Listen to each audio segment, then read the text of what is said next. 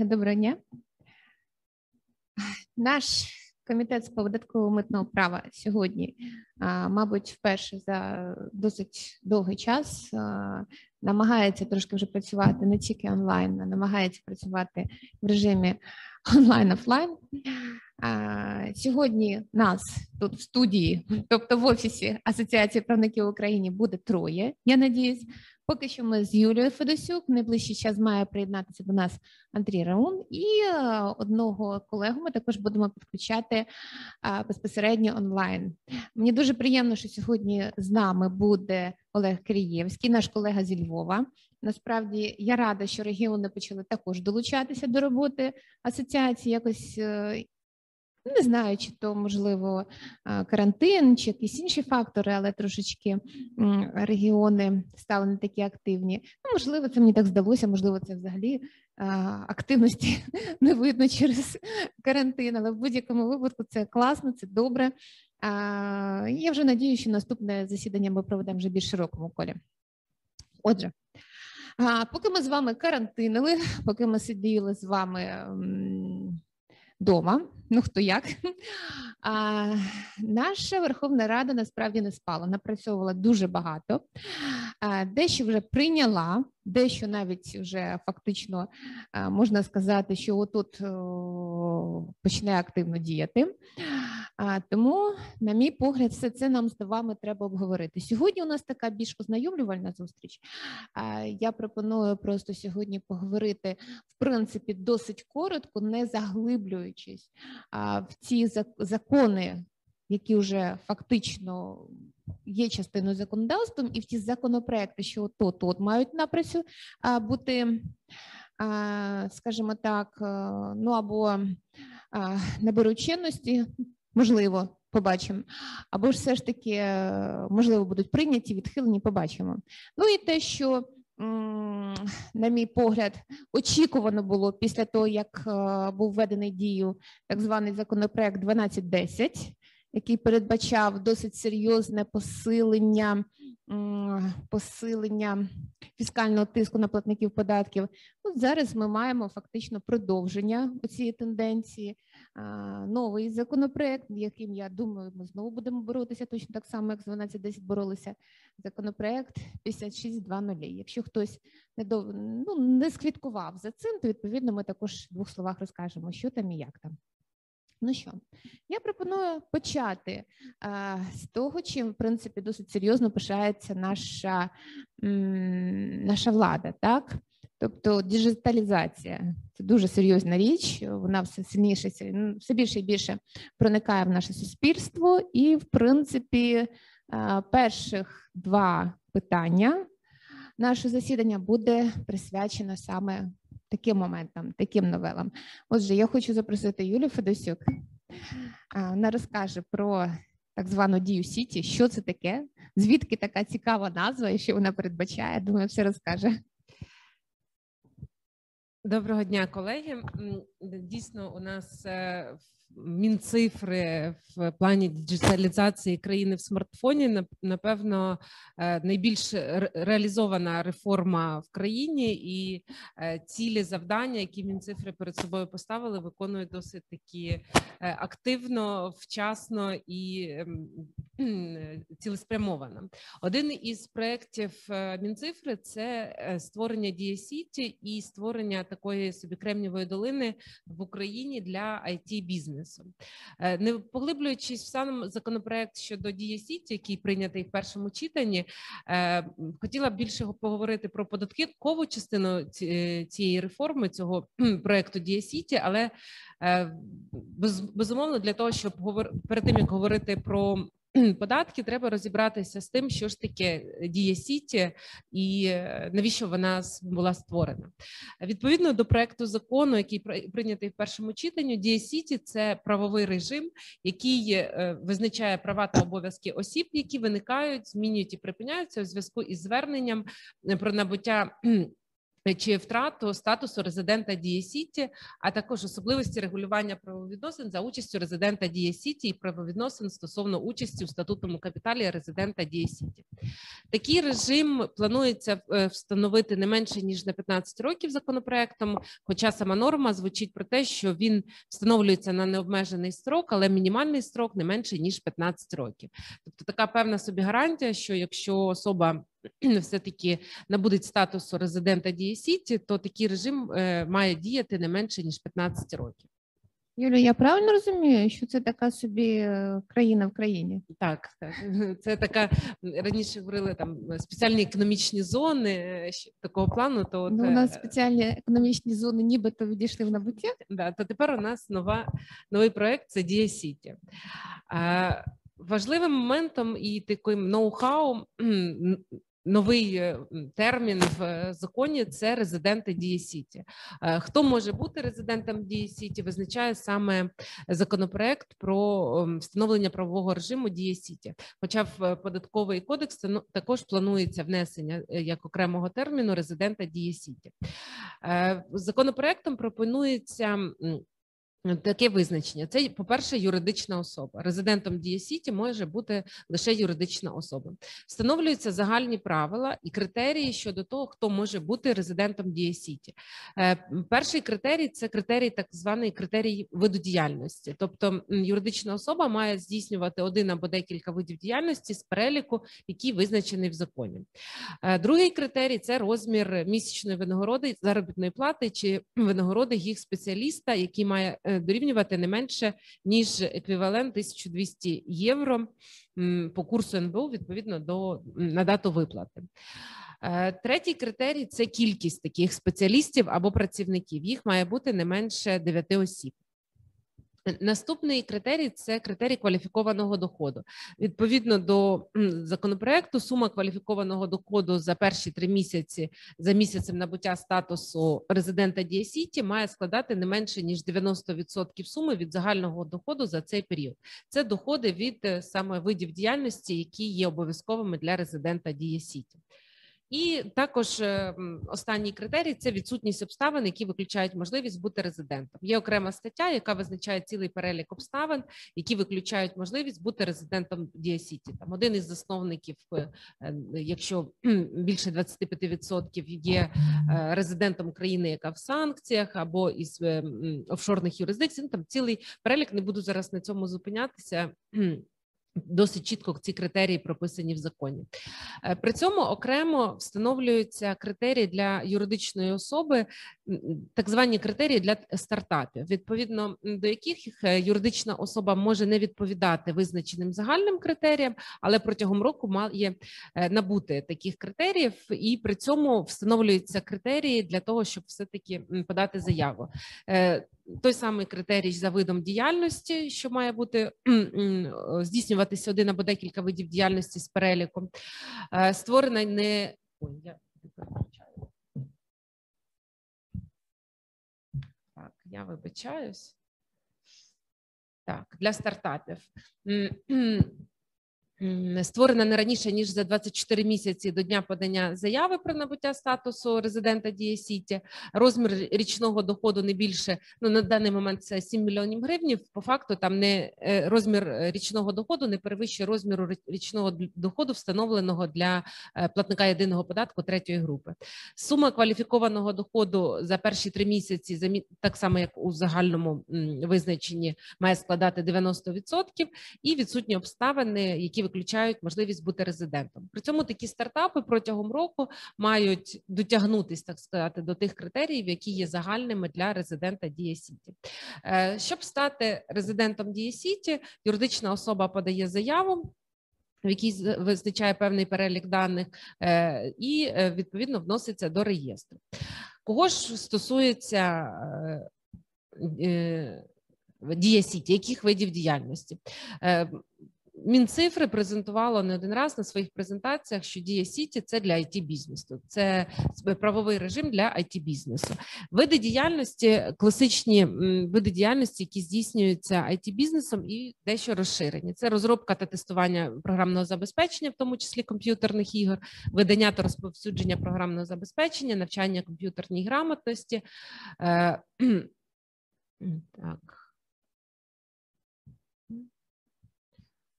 Діджитал маркетинг з використанням програмного забезпечення, що розроблене резидентом, R&D в сфері IT та телеком, діяльність організаторів кіберспортивних змагань, кіберспортивних команд, тобто все, що стосується кіберспорту, і діяльність постачальників послуг пов'язаних з обігом віртуальних активів.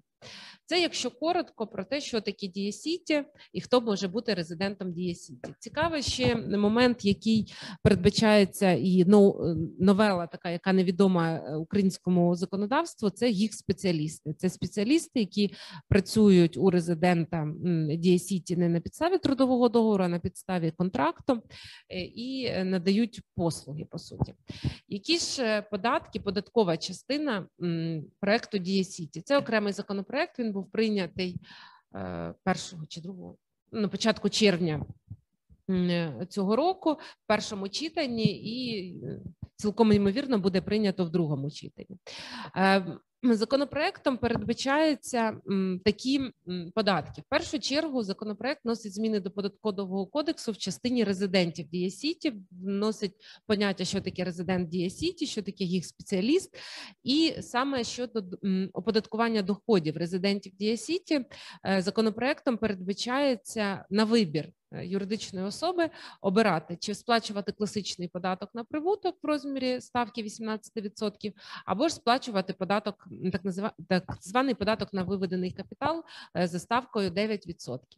Е, якщо говорити про податок на прибуток там все за класичною моделлю, то податок на виведений капітал е, передбачається ціла норма, яка передбачає, що є базою оподаткування, що є об'єктом оподаткування, які є періоди.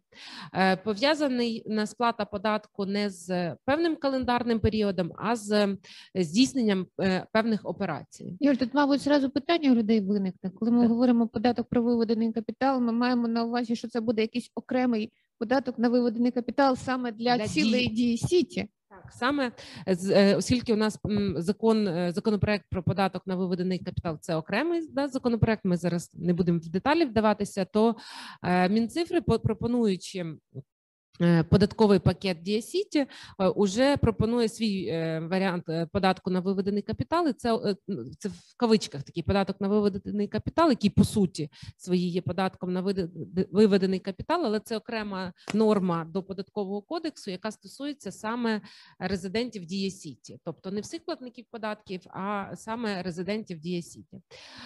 Пов'язується виплата такого податку із певними операціями.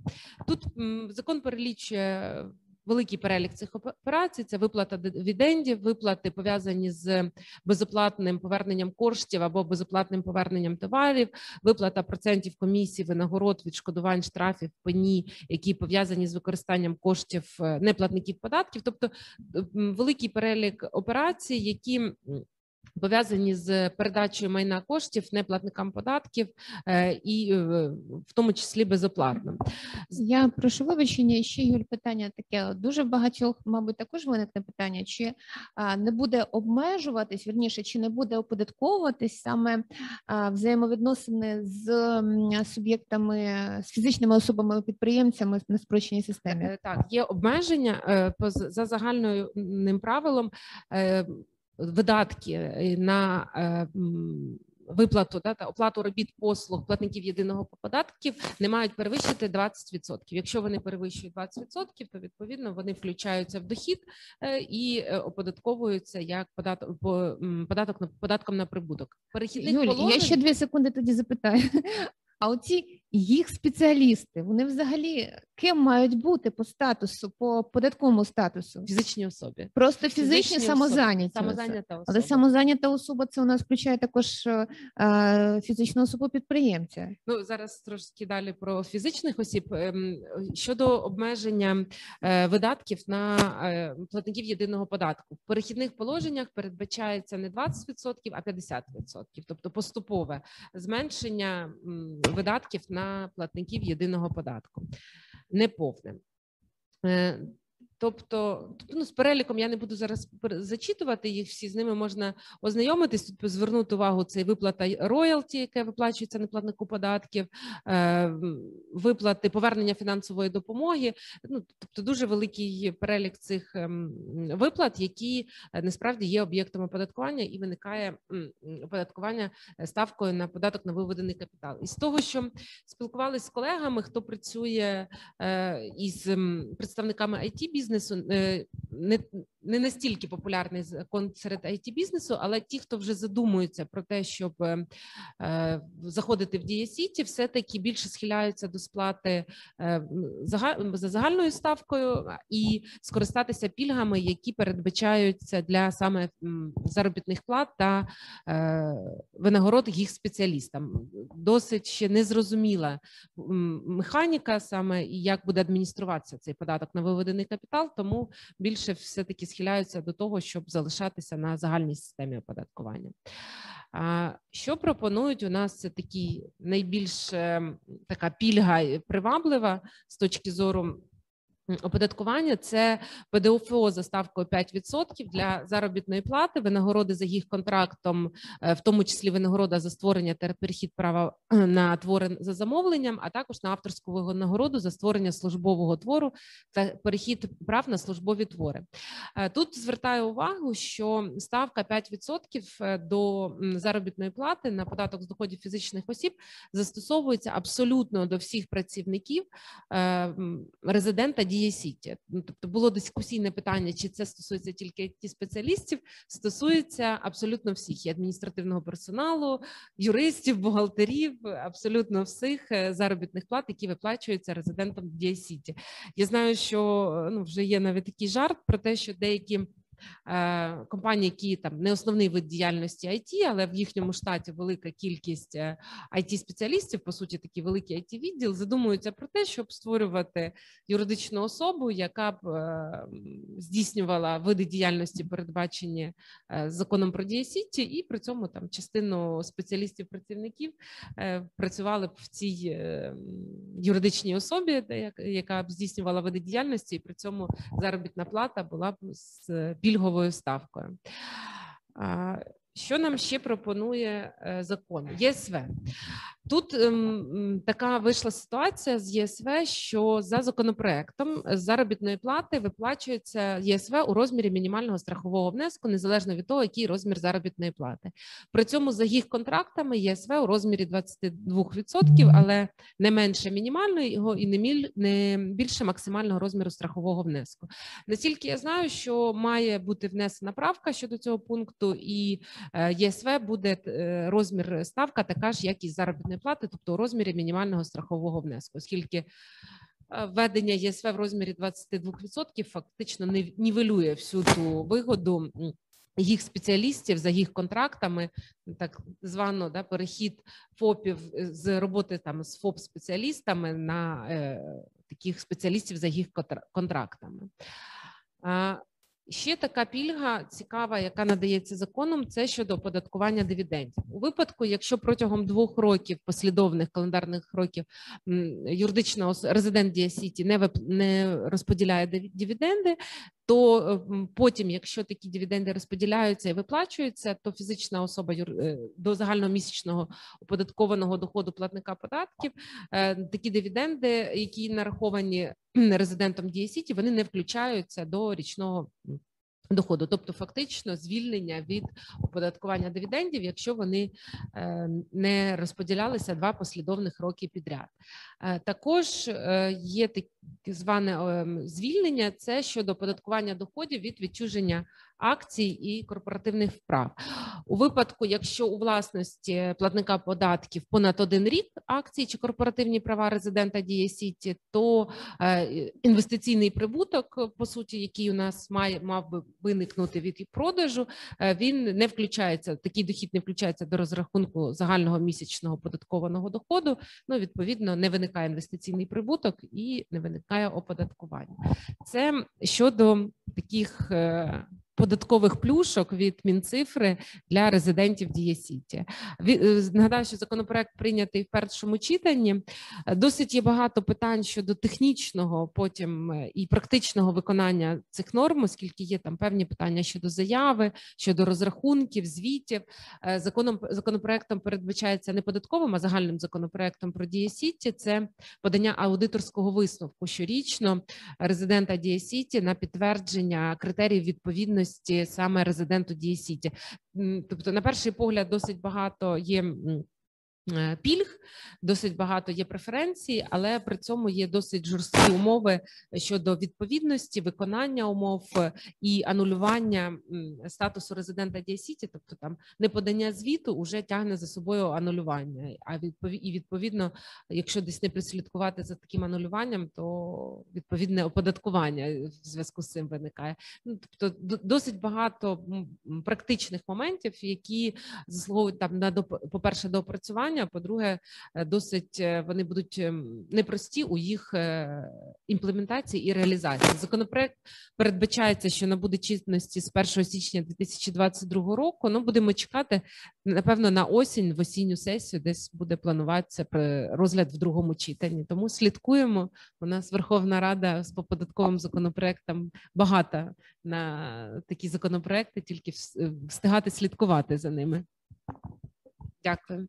Дякую, Юля. І все ж таки хотіла спитати про цих гіг спеціалістів. Так. Що ж це за така, чим його їдять? Гіг спеціалісти це по суті фізичні особи, які надають послуги, виконують роботи для резидентів Дія Сіті за гіг контрактами.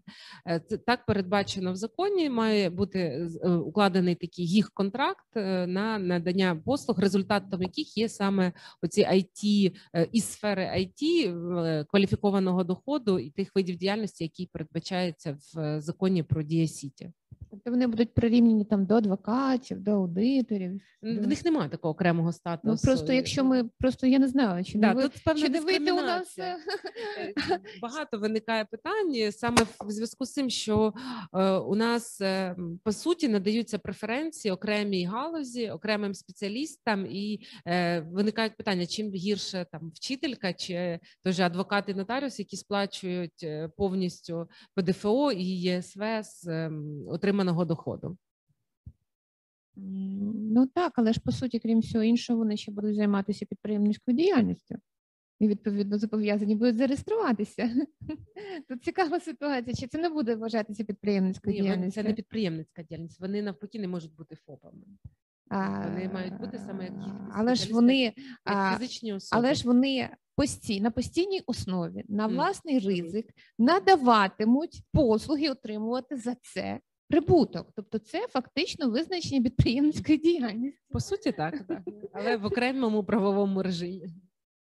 Ну, цікаво, цікаво. Я боюсь просто, що е, в зв'язку з тим, що не буде визначено до кінця а, їх е, статус, чітко не буде визначено. Тобто, якщо ми е, адвокати з вами, то у нас є певний статус. Ми не є фізичними особами підприємцями, якщо звичайно не зареєструвалися такими, так а якщо ж їх статус не буде визначено, то щоб не привело це до того, що через якийсь час а, Тут, тут буде Буде питання якраз от про те, що в, е, у разі анулювання статусу резидента Дія Сіті, да, що буде з їх спеціалістами? По, по суті, вони будуть нести відповідальність за там неподання звіту резидентам.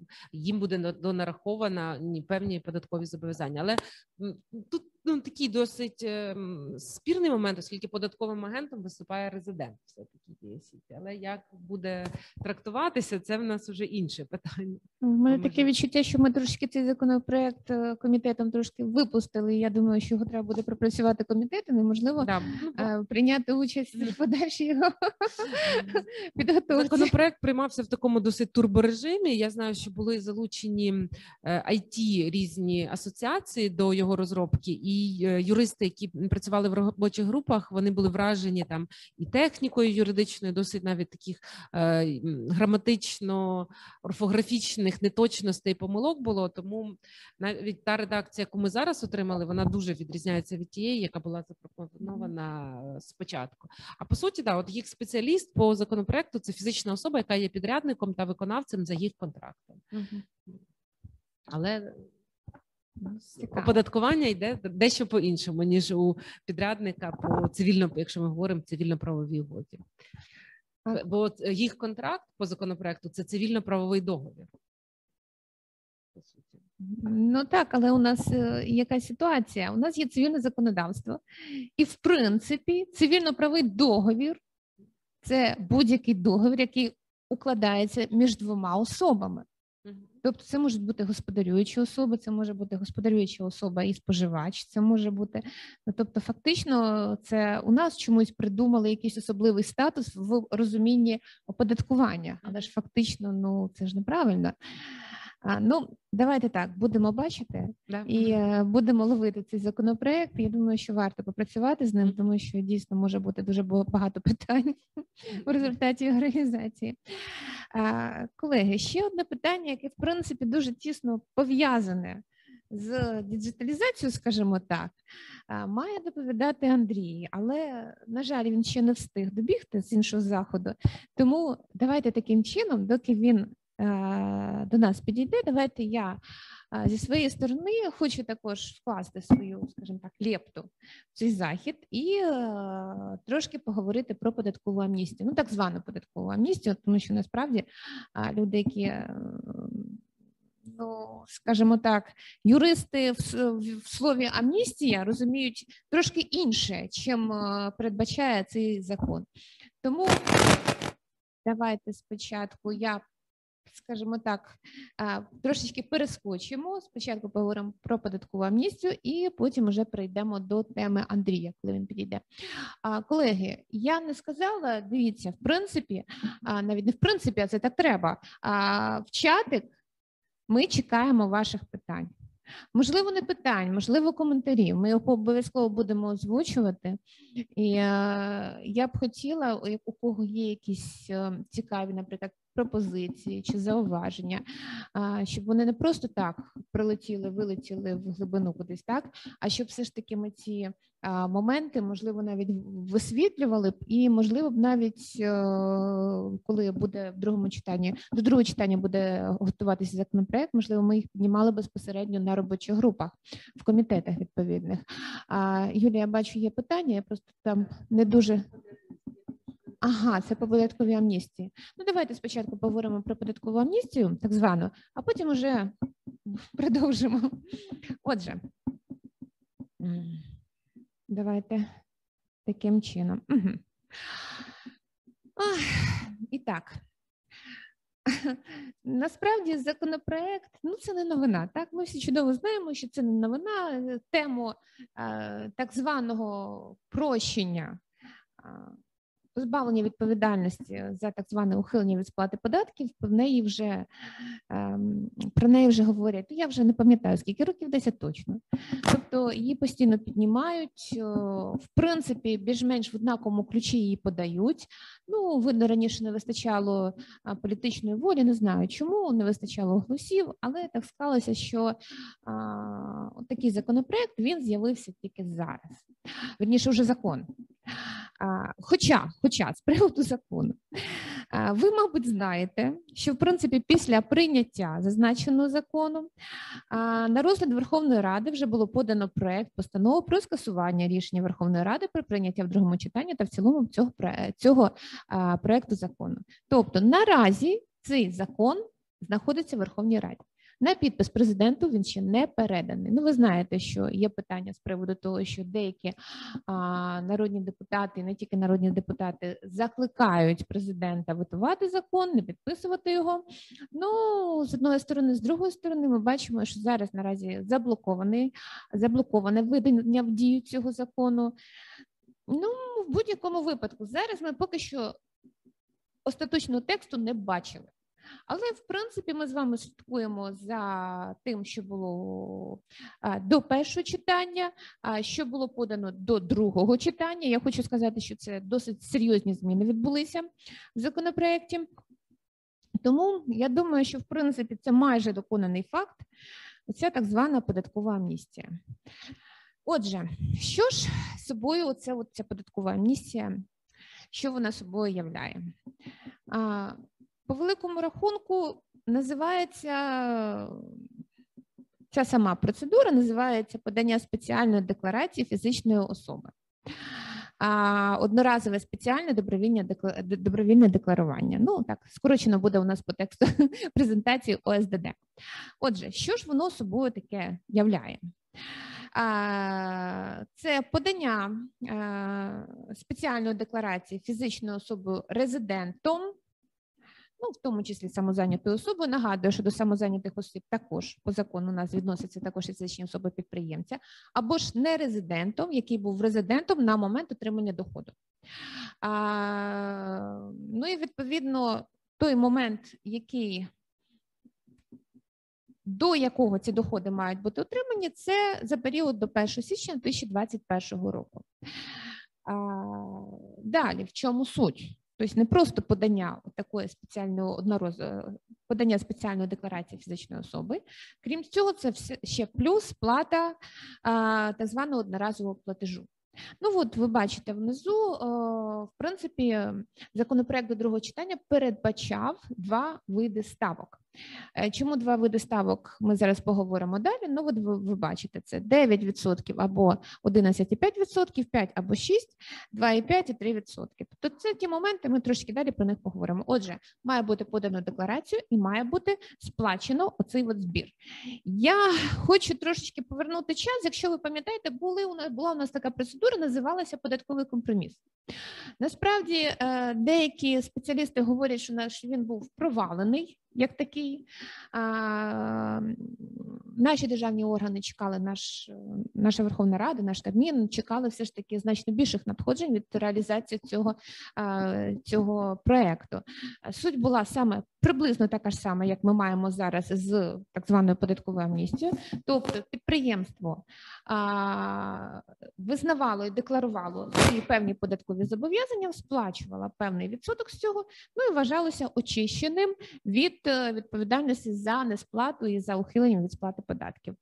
А, так вже сталося, що Фактично, цей законопроект, ну закон, да, е, що цим цією процедурою е, скористалися виключно особи, більшість осіб, які е, перебували в податковій перевірці і розуміли, що буде 100% щось нараховано, саме якусь певну суму нараховано, або ж ті особи, які знаходилися в адміністративному чи судовому оскарженні якихось певних е, а, податкових зобов'язань, що були донараховані. Ну і знову ж таки стосувалося також і а, е, скористалися також і ті особи. А, е, Посадові особи, яких були в процесі так званого кримінального переслідування, тобто ці це фактично ті категорії, які скористалися. Насправді підприємства, які не мали ще нарахування і не чекали і в найближчий час не бігли, не бігли скористатися процедурою податкового компромісу. Ми побачимо, як в цьому випадку буде. У нас тут такі апокаліптичні плани малюють наші і високопосадовці, і е, в принципі і представники різних асоціацій. Ми будемо бачити. На мій погляд, е, головне не закон, головне його реалізація. Тому говоримо далі. Отже.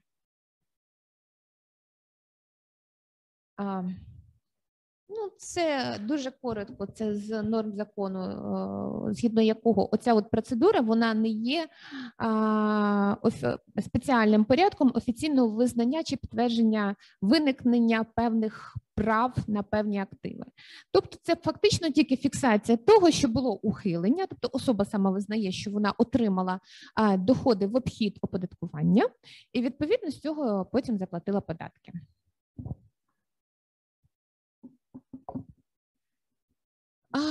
Ну, зрозуміло, якщо ми говоримо про е, те, що хто може скористатися цією процедурою, процедурою, то відповідно розуміємо, що є люди, які цим не скористаються.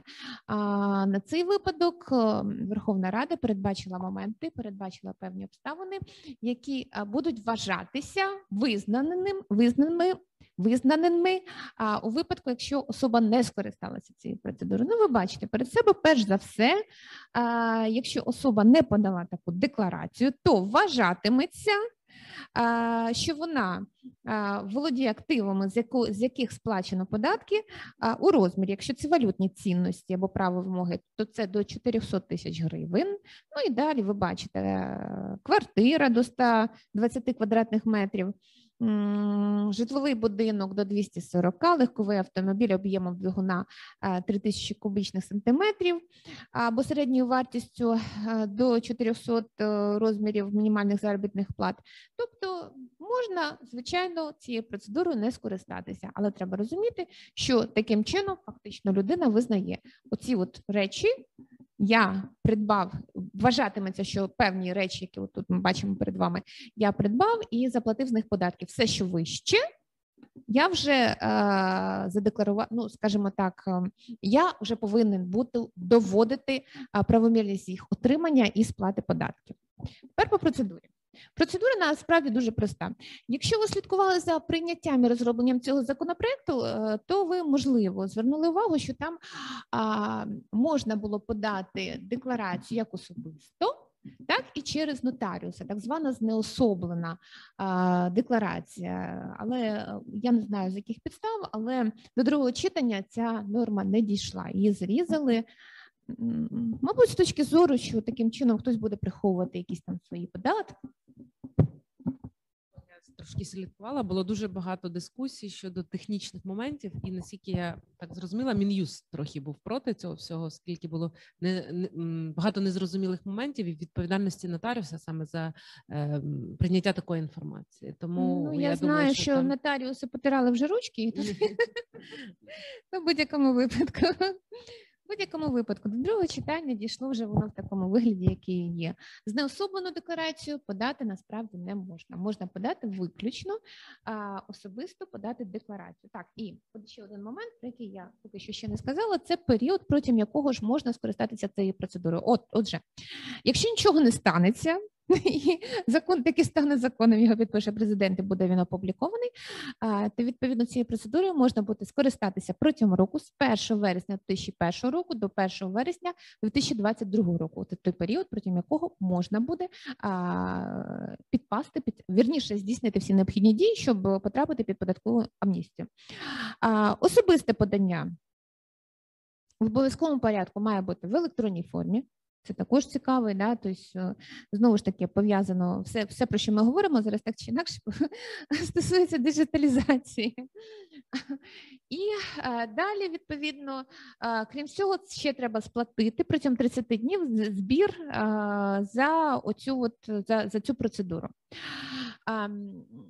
Знову ж таки звертаю увагу, що ви е, бачили до першого читання, це цей срок е, складав 10 днів, тобто особа мала сплатити цю суму м, відсоток збір е, е, за 10 днів, то наразі в принципі можна сплатити за 30 днів. Тобто тут все ж таки, мабуть, врахували, може в когось дуже великі статки, і такі великі суми зразу не можна складно буде е, сплатити. Ну це жарт, звичайно, але в будь-якому випадку це, на мій погляд, все ж таки позитив. Далі. Ця процедура також передбачає уточнення подання е, так званої нової декларації. Також протягом цього періоду. І знову ж таки, протягом 30 днів е, з моменту подання цієї нової декларації платник зобов'язаний буде сплатити різницю збору. Тобто, якщо уточнення призвело до збільшення цього збору, то відповідно протягом 30 днів необхідно доплатити. І цікавий момент до другого читання дійшло поняття уточнюючий розрахунок. Що він передбачає? Ну, в принципі, як е, згідно податкового кодексу може бути уточний розрахунок. Однак, чесно кажучи, з того, що ми дивилися до другого читання, було підготовлено то випадків, коли такий уточнений розрахунок, на жаль, законопроект чи закон уже не містить. І з того, що можна проаналізувати, що там написано, фактично ми можемо розуміти, що уточнюючий розрахунок насправді насправді подаватись не зможе. Ну, мене таке враження склалося. Подивимося остаточного е, остаточний текст. Подивимося остаточний текст. Тобто. Все ж таки, який порядок подання може бути подана декларація, може бути подана нова декларація. За рахунок нової декларації може бути збільшено суму збору може бути зменшено. У випадку, якщо буде збільшено, то відповідно протягом 30 днів а, цей збір необхідно буде доплатити. У випадку, якщо буде зменшено з якихось, з якихось підстав, то відповідно знову ж таки а, можна буде повернути зайво сплачену суму в порядку, передбаченого податковим кодексом. Так. Далі. Що ж у нас взагалі передбачається процедура? І чому ж це все називається амністією? Ну, ми знаємо, що амністія це фактично звільнення від відповідальності. Відповідно, саме е, це і знайшло відображення в законі. Тобто, фактично, е, декларування і сплати протягом сроку, е, передбаченого законом збору має своїм наслідком е, звільнення декларанта від відповідальності за порушення податкового та валютного законодавства. А, Насправді е, треба сказати, що все, від чого звільняє скористання використання цієї процедури, це саме відповідальність за порушення податкового та валютного законодавства. Насправді е, я далі буду говорити від інших злочинів або діянь, які мають там якісь певні ознаки злочинів, неможливо звільнитися. Скориставшись цією процедурою. Мало того, я хочу сказати, що можливо, навіть е, якщо хтось захоче від таких злочинів звільнитися, то навпаки може собі е, отримати проблему скоріше. Отже, хто ж не може скористатися цією особливою процедурою? А, Ну, по-перше, це малолітні особи, які станом на дату початку періоду одноразового е, декларування є малолітніми або неповнолітніми недієздатними особами. Ну, це в принципі логічно, так? Якщо ти, вибачте, ще малолітній чи неповнолітній до да, відповідно і відповідальності як такої за ухилення від сплати податків ти нести не можеш. Цікавий також момент, що особи, які в будь-який рік, починаючи з 1 січня 2010 року, виконують або виконували в Україні публічні функції, згідно з законом про запобігання та протидії легалізації відмивання коштів, одержаних злочинним шляхом, відповідно такі особи особи також не можуть скористатися скористатися таким правом. Я буду далі далі говорити, що не виключно ці особи, але їх родичі, але там є певні обмеження. І ще один момент, який також з'явився зовсім недавно, це не можуть скористатися цією процедурою особи, по відношенню до яких з боку України застосовано санкції згідно закону про санкції. Ну, ви всі пам'ятаєте, так кожної п'ятниці у нас відбувається засідання РНБО, і відповідно накладаються на когось певні санкції. Ці особи також не зможуть скористатися цією процедурою. Коротко з приводу того, які ж активи підлягають цьому спеціальному декларуванню. Е, ну, по-перше, це зрозуміло валютні цінності. Єдиний момент, на який звертаю увагу, верніше, валютні цінності і право і право вимоги. Що на що дійсно можна звернути увагу і необхідно звернути увагу, що зазначені валютні цінності в обов'язковому порядку мають бути розміщені на банківських рахунках чи в рахунках інших фінансових установ.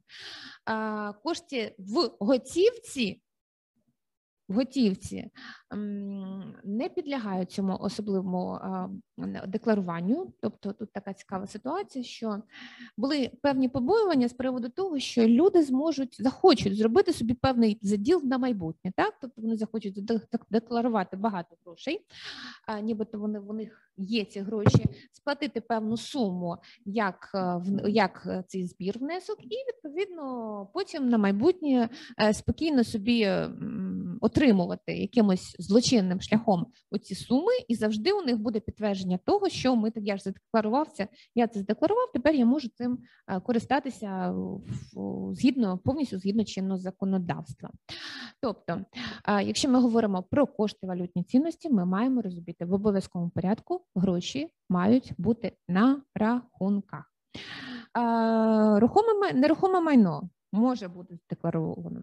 Рухоме майно, в тому числі транспортні засоби, самоходні машини, механізми, інше цінне майно, е, частки паї у майні юридичних осіб, цінні папери або фінансові інструменти, права на отримання дивідендів, процентів, інші аналогічні майнові вимоги.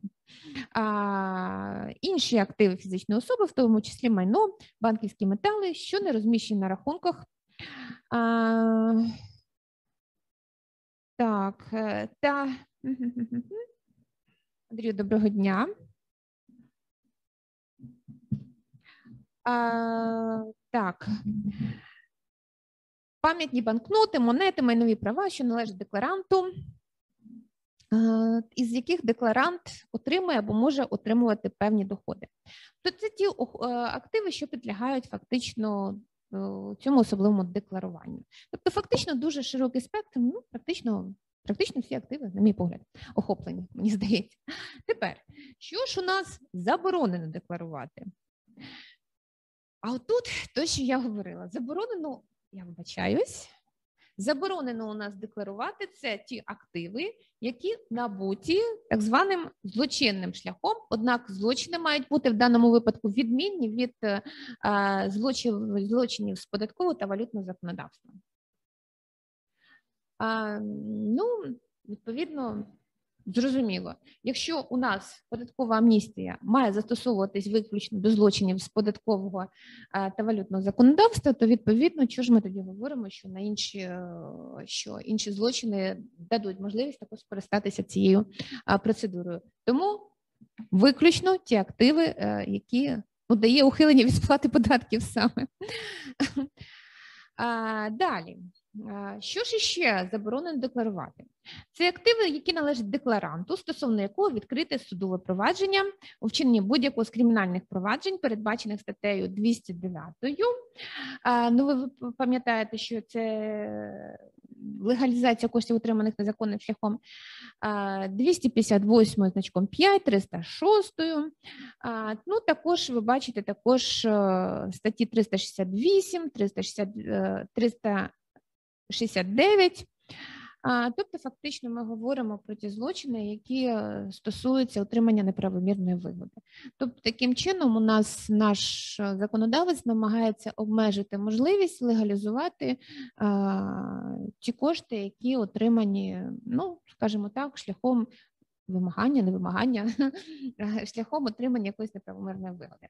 Тепер те, що, на мій погляд, дуже цікаво, і я, чесно кажучи, не розумію, чого ця норма війшла в законопроект і чому вона в такому вигляді прийнята. Отже, заборонено декларувати активи, які належать платнику податків, стосовно якого розпочато досудове розслідування або судове провадження щодо такого активу за ознаками кримінальних проваджень. Увага! 212, тобто умисне ухилення від сплати податків, 212 прим. І стаття 366, 367, якщо вони пов'язані з ухиленням від сплати податків. От чесно, я цього взагалі не розумію, чому е, саме таким чином зробили, і чому ж е, особи, які відносно яких оці от є розслідування, чому вони не можуть скористатися цим правом? Тобто, на мій погляд, це ну дійсно така досить серйозна е, дискримінація. Разом з тим, хочу звернути увагу. Ну, ви, мабуть, і самі на це звернули увагу, але останнім часом десь 2-3 місяці дуже активізувалися наші податкові міліціянти. Ну дуже активізувалися. Ну насправді дуже надзвичайно. Я думаю, що тут колеги не дадуть мені збрехати. Фактично. В даному випадку така велика активізація. Звичайно, ви можете сказати, вони допрацьовують останні дні. З середини вересня вже буде працювати інший орган, вони втратять повністю свої повноваження. А разом з тим, маючи таку норму, про яку я зараз говорила, що не можуть підлягати декларування активи, які на думку слідства були е, отримані у зв'язку з вчиненням злочину, передбачено статтею 212 Кримінального кодексу, то саме таким чином наші податкові податкові міліціянти просто обмежують певну кількість осіб, які б могли б скористатися цією процедурою. Ну, не знаю чому, але якось так. Ну, У мене склалося таке враження в будь-якому випадку. Отже, що ще заборонено декларувати? То, що ми вже говорили, кошти в готівковій формі. Ну, як є.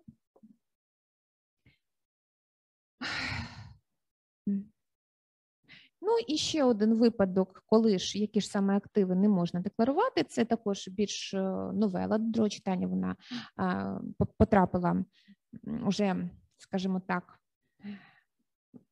разом з нормою, яка виключила з осіб, що можуть скористатися цією процедурою осіб, на яких накладено санкції згідно закону про санкції. Отже, це активи декларанта, які обліковуються на рахунках фінансових установ, що розташовані на території країни, визнаної державою агресором. В принципі, це логічно. Я повністю її таку норму підтримую. на відміну від тієї норми, яка забороняє декларувати скористатися цією процедурою особам, відносно яких порушені порушені кримінальні провадження за 212 статтею. Рано поговорити про ставки.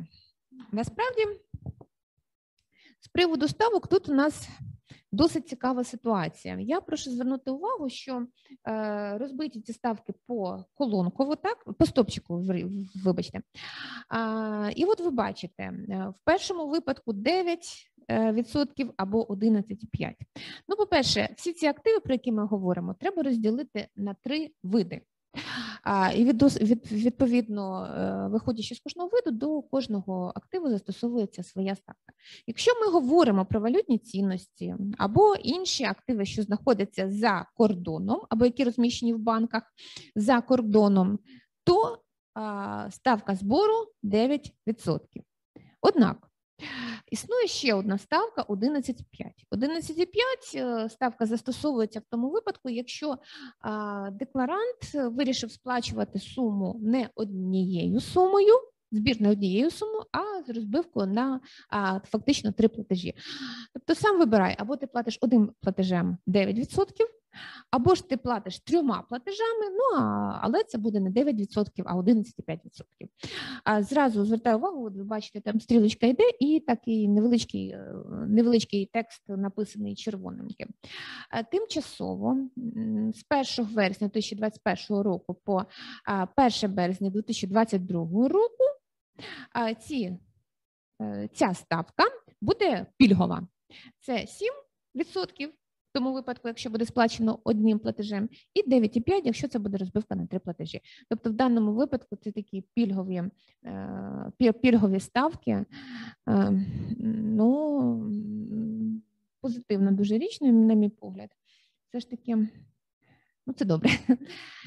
Другий вид майна, на який я хотіла б звернути увагу, це ті валютні цінності і ті активи, що знаходяться на території України.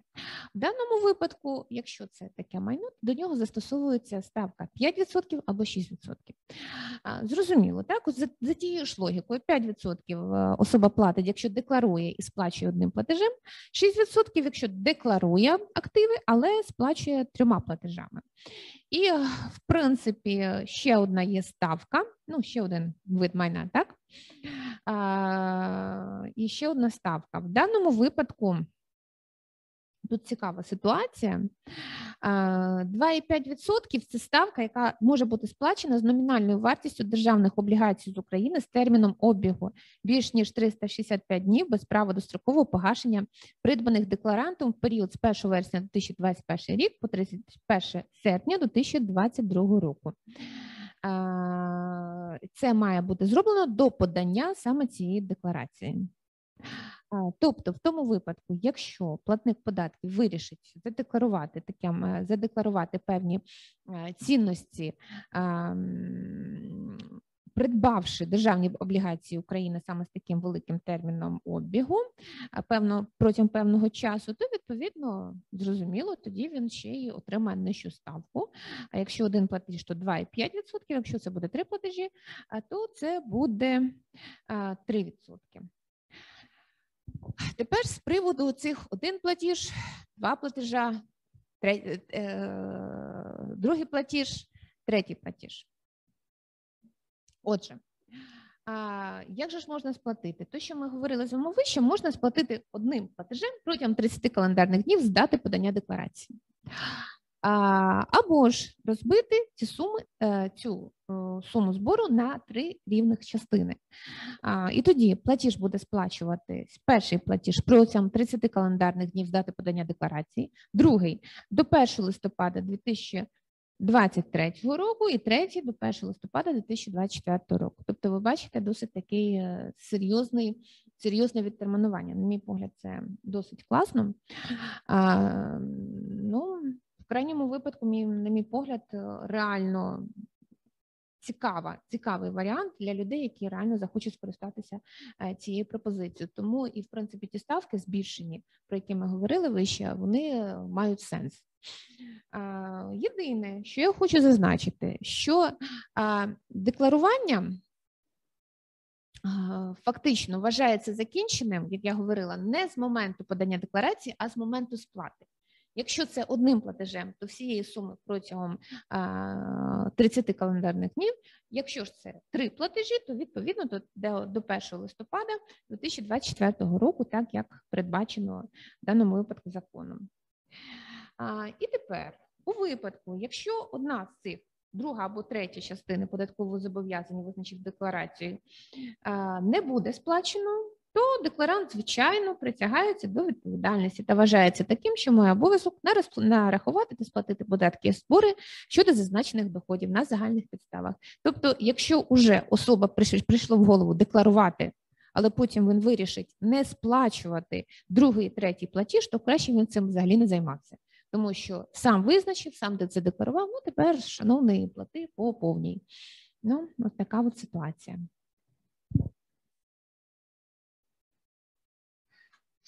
Ну, якщо ж ми говоримо про е, те, що ця процедура має таку підпільну назву податкова місія, то відповідно, звичайно ж, е, використання її маєш від чого звільнятися.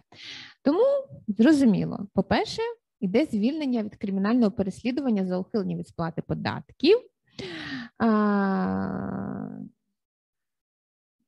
Що в даному випадку мається на увазі? Ну, в першу чергу, треба розуміти, що під кримінальним переслідуванням розуміються всі заходи, які які застосовуються в рамках е, кримінального провадження. Тобто, це можуть бути арешт майна, відсторонення від посади, застосування інших запобіжних заходів, вчинення будь-яких слідчих чи розшукових дій.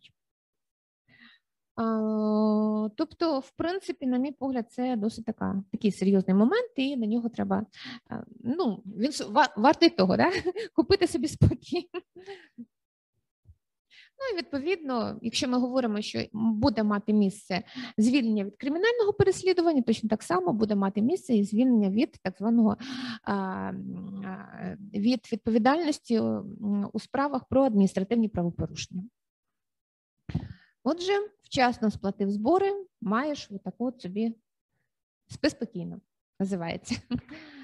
Так, і якщо ж ми коли говоримо про гарантії держави, насправді, коли обговорювався цей законопроект, то було дуже багато питань з приводу того, а чи може платник податків, декларант бути впевненим, що оці от ем, декларації потім не будуть використані е, відносно нього в ем, інших кримінальних провадженнях, тому що фактично, я так бачу, в презентації немає, але фактично треба зазначити про це, е, що коли ми говоримо про застосування податкової амністії до валютних цінностей, то перед тим як скористатися цією процедурою, платник податків декларант має ці цінності розмістити в банк на спеціальні рахунки, які будуть відкриватися за спеціальною процедурою, яка має розроблена бути Національним банком України.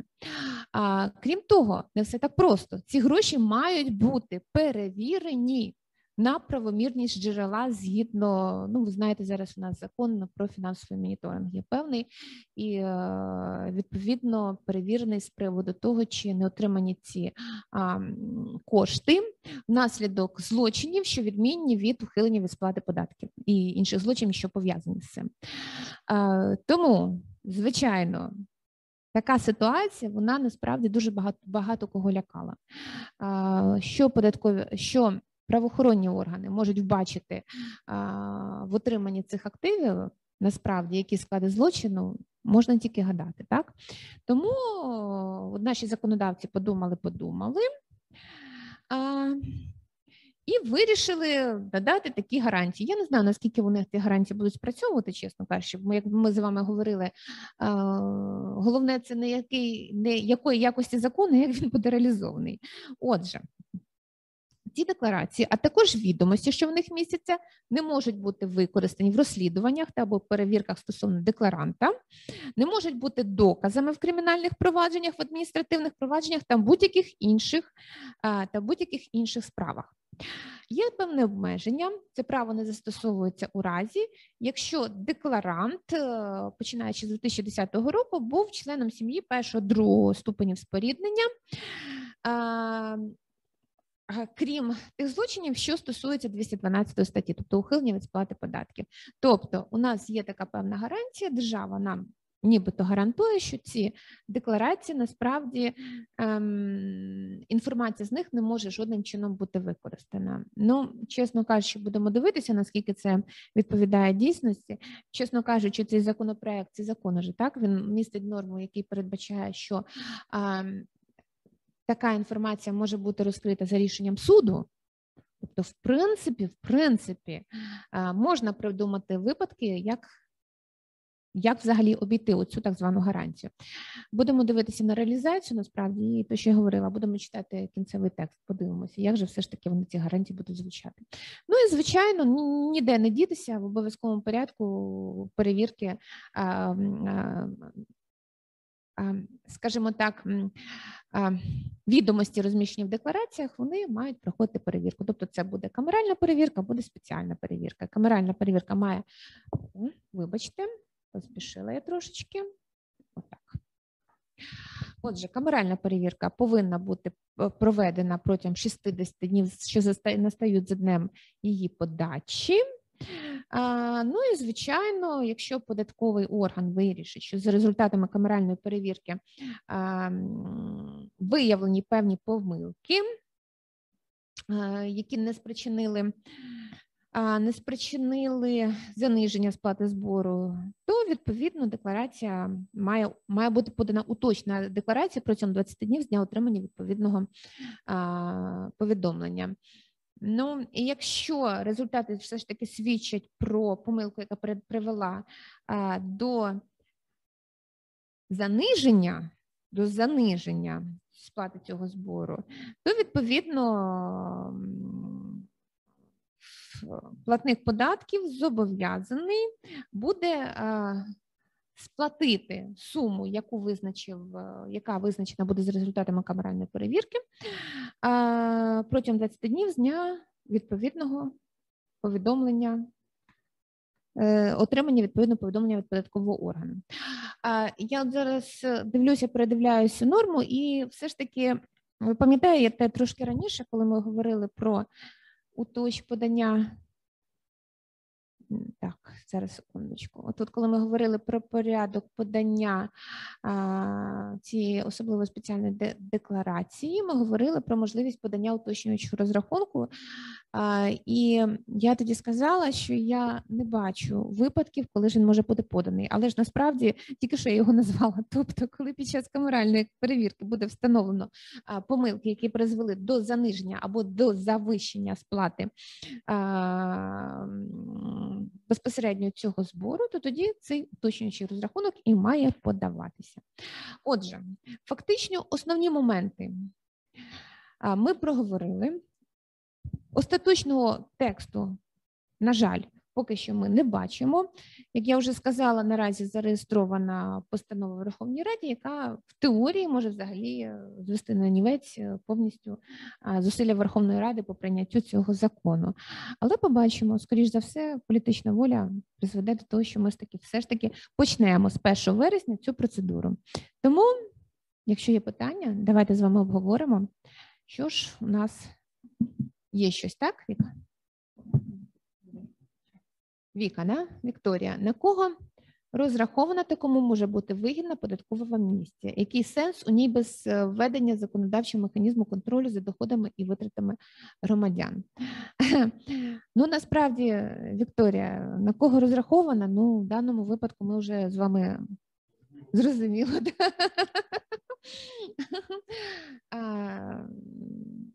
Єдине, що я хочу сказати, насправді введення податкової амністії називають першим кроком до введення так званих непрямих методів проведення перевірок, зокрема фізичних осіб, до оподаткування правильності оподаткування фізичних осіб. Тобто, це фактично перший крок. Після цього, скоріш за все, що ми отримаємо те, що називається непрямі методи перевірки з використанням непрямих методів визначення податкових зобов'язань для платників податків. Так що думаю, скоро ми будемо це мати. пропонував, може, давайте детальніше обговоримо. Яке ж коло оцих, яка цільова аудиторія цієї податкової амністії? Ну, ми просто вже це питання ну, неодноразово обговорювали, і я бачу два таких сегменти, бо інших я не бачу. Якщо ви бачите інші, то давайте ну, діліться думками. Перше, це можливо якісь айтішники, які там дуже багато якихось грошей там на Pioneer отримали, або яким на якісь інші там платіжні системи, і ось їм треба легалізуватися. Тобто це абсолютно законні гроші, просто з них не були своєчасно сплачені податки. Друге, це заробітчани. Я ну, не вірю, що жодна заможна людина, там, якої є в Україні якийсь бізнес або іноземні компанії, вирішить скористатися цим механізмом. Е, з огляду на те, що ну дійсно, що е, ну якби важко довести перший мільйон, так Е, кожен наступний вже він обґрунтований. Тому, якщо ви бачите ще когось тут в цьому переліку, Ну е, насправді, Андрію, це питання досить часто піднімається. Чого ж по великому рахунку зараз у нас і зареєстровано проект постанови про скасування рішення Верховної Ради про прийняття в другому читанні. Тобто, в даному випадку дуже багато хто говорить, що цей законопроект фактично працює проти середнього бізнесу. Фактично, і не лише айтішники. Ну давайте з вами говорити так відверто. Е, Це чергова справа, спроба, то що називається видавити фізичних осіб підприємців. Ну, я вважаю, що це саме так, тому що після того, як е, закінчиться період е, використання, скористання так, цією процедурою, скоріш за все, ми будемо мати ну, повальні перевірки. Повальні перевірки і будуть перевіряти в першу чергу або ФОПі, або підприємства, які працюють з ФОПами. І вже звідти, в принципі, от я просто хочу звернути вашу увагу. У нас ну так вийшло, що у нас є декілька кримінальних проваджень, е, вірніше для нас, я вибачаюсь. А у нас ем, декілька наших клієнтів, так, декілька наших клієнтів мають зараз дуже великі, ну ну як великі, є проблеми, так, проблеми і пов'язані з е, порушенням і активним веденням е, кримінальних проваджень. І це зв'язано саме з тим, що на думку податківців в їх роботі використовуються активно схеми по ухиленню від сплати податків з використанням допомоги фізичних осіб підприємців.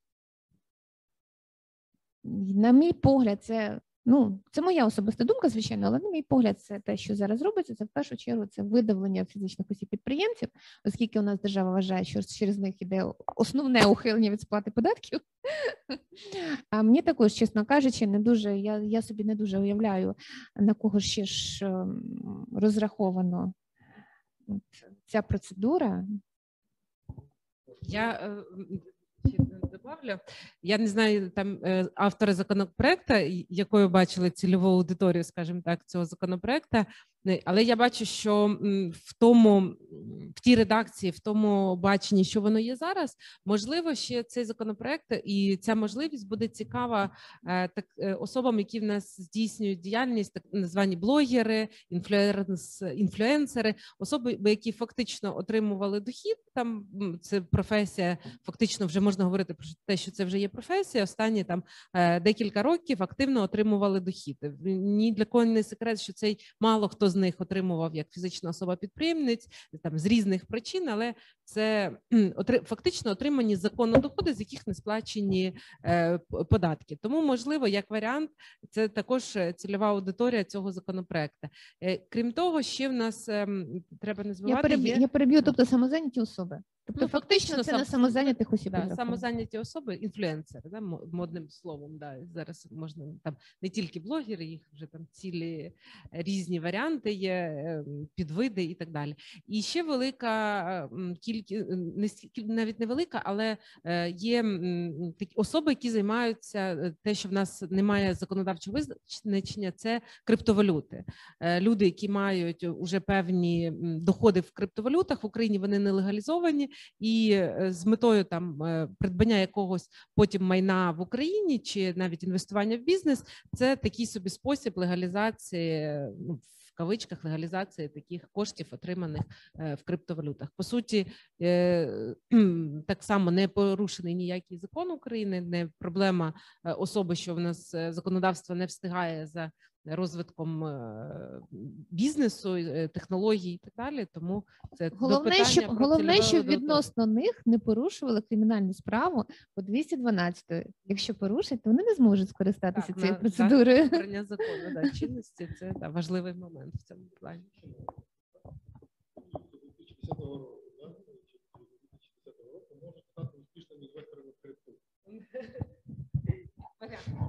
Це підказка. Да, просто, що Чиновники, які там да, з 2010 року да, не займають е, позицій якихось, можуть стати інфлюенсерами або успішними інвесторами в крипту.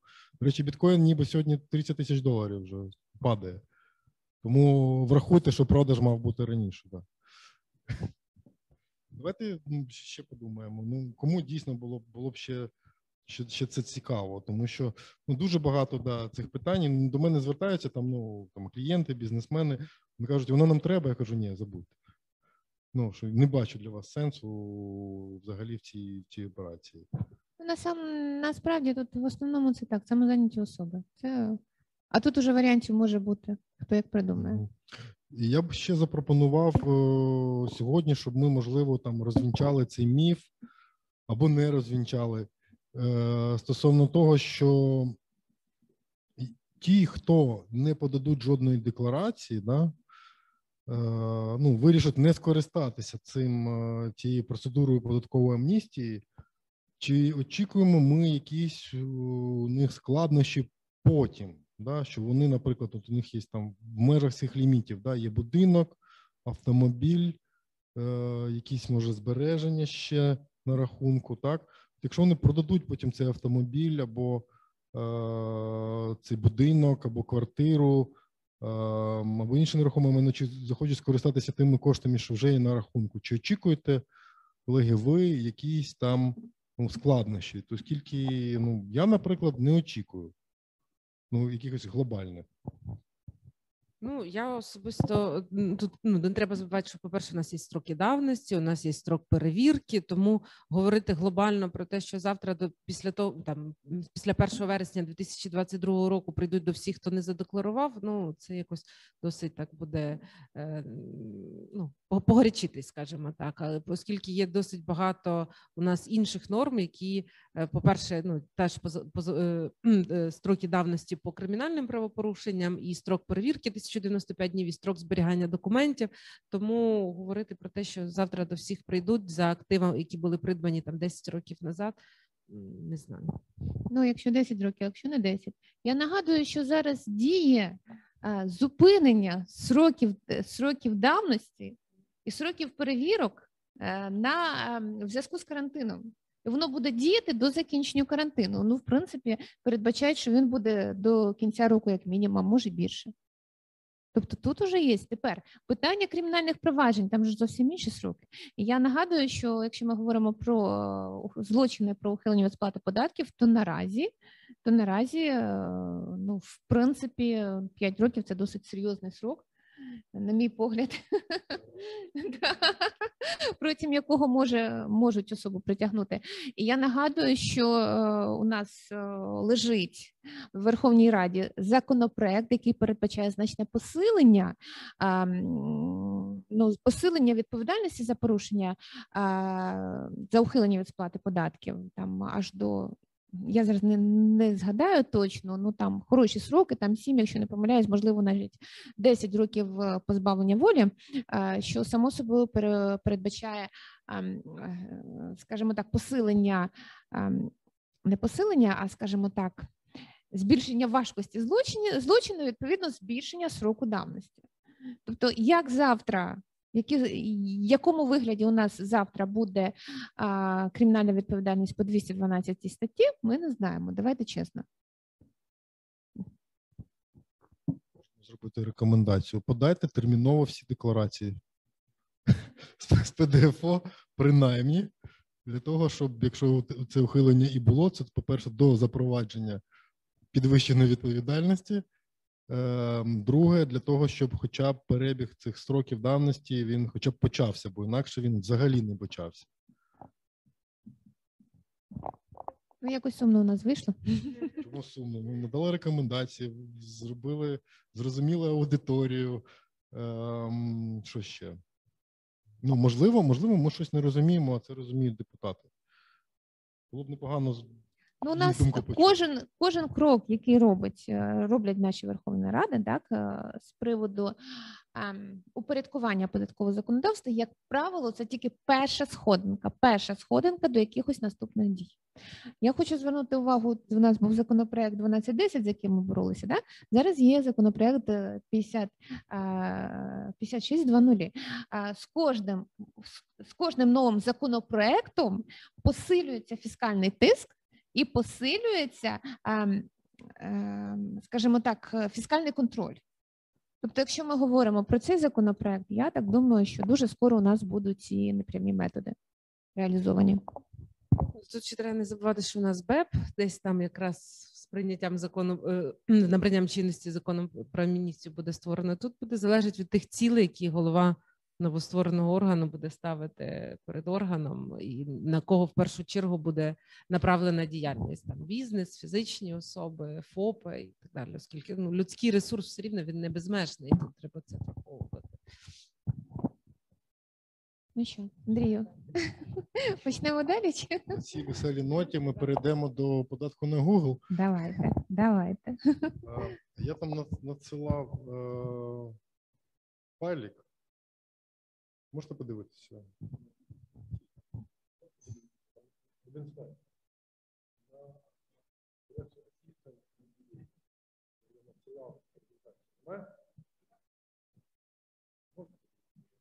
Е, Там е, фактично один слайд. Це просто для того, щоб, щоб якось такий снапшот зробити. Там детального нічого немає.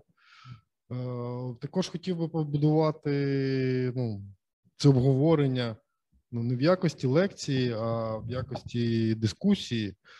Я точно знаю, що Юлія розбиралася з видами, е, кому де ж, де ж яка послуга, де ми її вгадали, де ми її не вгадали. Да?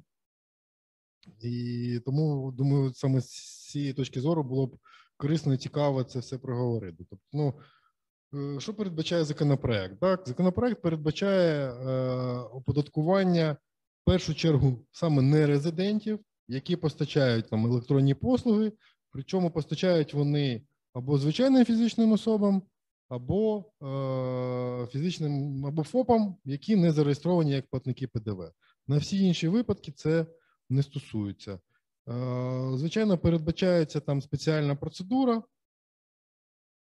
як там нерезиденти повинні реєструватися, коли реєструватися, коли платити. Ну, це я думаю, що якби ну такі технічні деталі, які ну, обговорювати можливо і не потрібно, крім того, що із важливого, що нерезиденти сплачуватимуть там ці податки в євро або доларах, е, не матимуть права на повернення фізичними грошима так, цієї переплати, зможуть зараховувати її е, в там, в майбутній платежі. З цікавого, що я помітив, що передбачається ну як обов'язкова реєстрація, це коли на мільйон гривень там поставили да, за рік. Причому за попередній календарний рік це тут не так, як для звичайного ПДВ, що 12 послідовних місяців. Є обов'язкова реєстрація і є реєстрація добровільна. Але для того, щоб не резиденту знятися з обліку як платник ПДВ, то навіть якщо він на одну гривню там щось поставив, то він знятися не може. Тобто знятися він може, якщо він там протягом певного періоду взагалі нічого не постачає. Ну, такі послуги. Ем, стосовно того, що там очікують, да, всі там, що в нас подорожчають вартість послуг. Ну, я, наприклад, не очікую, що вона подорожчає, тому що ну, дійсно, що в різних країнах з різних аккаунтів ціна, в принципі, одна і та, одна і та сама. Е, також дуже багато побоювань було стосовно того, що ем, подорожчають освітні послуги.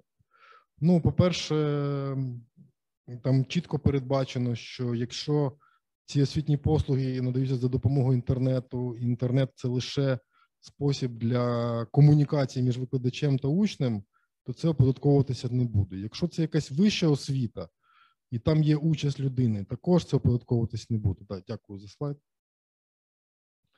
Ось. Е, тому дійсно, якщо якісь є там програми, курси, там ну, курсера, наприклад, так, якщо там немає там участі людини, або вона там абсолютно неістотна, то дійсно можливе оподаткування. Знову ж таки, стосовно збільшення вартості, я б істотного не очікував, оскільки мені здається, що наш ринок не настільки великий для того, щоб його ще зменшувати подорожчанням подорожчанням послуг. Ем, запровадити це все працює, планують з 1 січня 2022 року, тобто вже з наступного року, і обсяги постачання резидентів е, будуть вираховуватись за 2021 рік. Ну, В принципі, глобально це все на резидентів українських бізнес да, не впливає. Знову ж таки, не забуваємо, що деякі операції все одно будуть звільнені від сплати ПДВ, навіть якщо вони є, е, ну, підпадають під е, постачання електронних послуг, оскільки до 2023 року є пільга. Ем, тому більше незручності, мені здається, для нерезидентів, аніж для резидентів це створює. Із позитиву, е, те, що цей закон виключає 20% податок на репатріацію при оплаті рекламних послуг нерезидентам, який сплачувався, до речі, за рахунок е, українського бізнесу. Ем, тобто тепер це буде, ну, ну, як і раніше, просто ПДВ, про цей податок ми е, забуваємо. Ем, ось, але ну, що б я хотів би, чесно кажучи, це дійсно розібрати ці послуги для того, щоб у кожного або не кожного з'явилось якесь розуміння. Тобто, що розуміється під електронними послугами, да, з постачання яких там понад мільйон за рік, нерезиденти повинні будуть е, сплачувати податки. Перше критерій, що це послуги, які постачаються через мережу інтернет. Потім автоматизовано за допомогою інформаційних технологій. Наступне переважно без втручання людини там, шляхом встановлення спеціального застосунку, додатку на смартфонах, планшетах, телевізійних приймачах чи інших цифрових пристроях.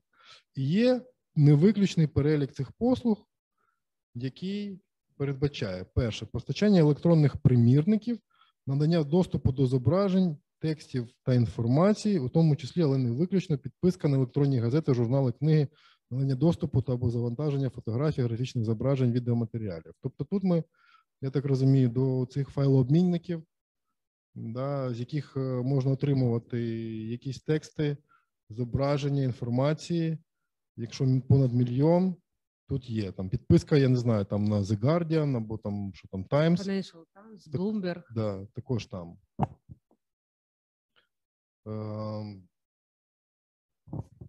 Відеоматеріали. Цікаво, Порнхаб туди попадає. Порнхаб, значить, туди теж попадає. Назва була посту спочатку така, потім вирішили поміняти. надання доступу да, до фотографій, графічних зображень відеоматеріалів. Ну, ось тут дивіться, якщо хтось полюбляє, то можливо і буде вам здорожчання. Виходьте в офлайн. Так, далі. Надання доступу до баз даних, у тому числі користування пошуковими системами та службами каталогів у мережі інтернет. Ну ж таки, я так розумію, ну, те, що мені на думку спадає, це те, що ну, я, ну, я як там, автомобіліст, да, іноді там шукаю якісь запчастини, і є там такий каталог етка, і до нього доступ на платній основі. Тобто виходить, що тоді він до цієї це є дійсно база даних, яка дозволяє там підібрати запчастини до конкретної машини, там або від конкретної машини там по спеціальному номеру. То виходить, що туди воно попадає. Тобто маркетплейсі не буде, не підпадає. Ну, поки що ми не дійшли. Да, ми, ми йдемо поки що по цьому. Тобто доступ до баз даних, користування пошуковими системами, службами каталогів у мережі інтернет. Тобто, що ще сюди е, можемо віднести? Які каталоги там, де буде платний доступ.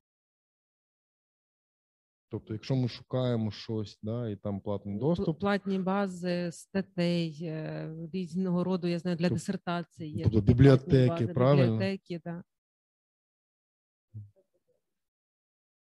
Від бази даних. так, добре.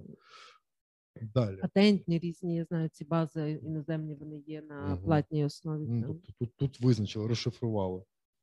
Мгм. Далі постачання електронних примірників, електронно-цифрової інформації та надання доступу до аудіовізуальних творів, відео та аудіотворів на замовлення.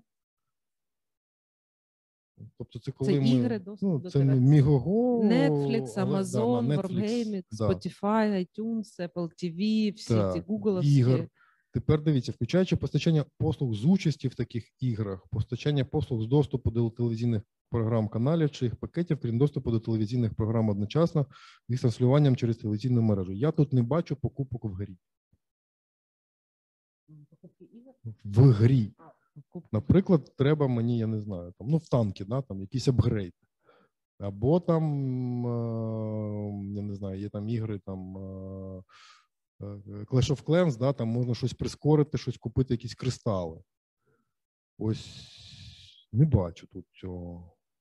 Тобто це не послуга з участі в це, грі. Це доступ до ігри, до певних е, особливостей певної гри буде. да, але ну, все. тут я його до можливості, до якоїсь функції гри. надання доступ до ігор, думаю, так. Ну, можливо, можливо, але тут ну, це не доступ до ігри. Е, ну, тому ці е, покупки контенту, ну, може, далі ми це побачимо, але я поки що не бачу його, принаймні в цьому пункті е, цього опису. Далі. Надання доступу до інформаційних, комерційних, розважальних електронних ресурсів та інших подібних ресурсів, зокрема, але не виключно розміщених на платформах спільного доступу до інформації чи відеоматеріалів. Це е, різного роду, особливо серед там дизайнерів, фотографів. е, Є е, контент безкоштовний, а є в них е, заплату контент, типу Vimeo, Behance. Це Мгм. оці такого плану сайти, де є безкоштовний контент і є на платній основі доступ до цього контенту. Там е, різні проекти, дизайн-проекти. От я, наприклад, знаю Behance, він популярний серед дизайнерів різних і там. е, Графічних дизайнерів, дизайнери інтернет е, інтер'єру, там є роботи, і доступ до них є платний.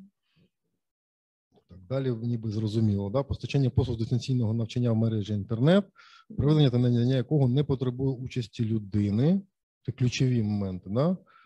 Тобто, якщо це курсери і записаний повністю курси, там якісь чек the box, воно автоматично все виставляє, то там воно сюди попадає. Але якщо потім фізично, фізично людина Тут бере участь, дуже багато є таких е, зараз популярних е, освітніх е, проєктів. Я знаю, навіть в період карантину в школах давали доступ до таких проєктів, де не Мгм. треба участь людини вчителя, автоматично завдання, там та ж математика, автоматично виконується дитиною, виставляються оцінки програми. ну, автоматом, програмно. Да, тобто програмно, там тест, да. там іде тест, там, Там немає йде жодного. навчання, а потім Да. йде те- йдуть тестові Ну, тобто, завдання. технічно, якщо сказати всім, що підготуйте есе, а ми його перевіримо людиною, Там е, може бути ем, штучний інтелект перевіряти ще. ні, ну це ж довести треба, хто перевіряє. Ну, Е, да, ну можливо і так, але якщо там дійсно залучаються люди, там якісь викладачі, які е, здійснюють цей аналіз, то формально, формально в цей перелік, і там участь людини не є мінімальною, формально в цей перелік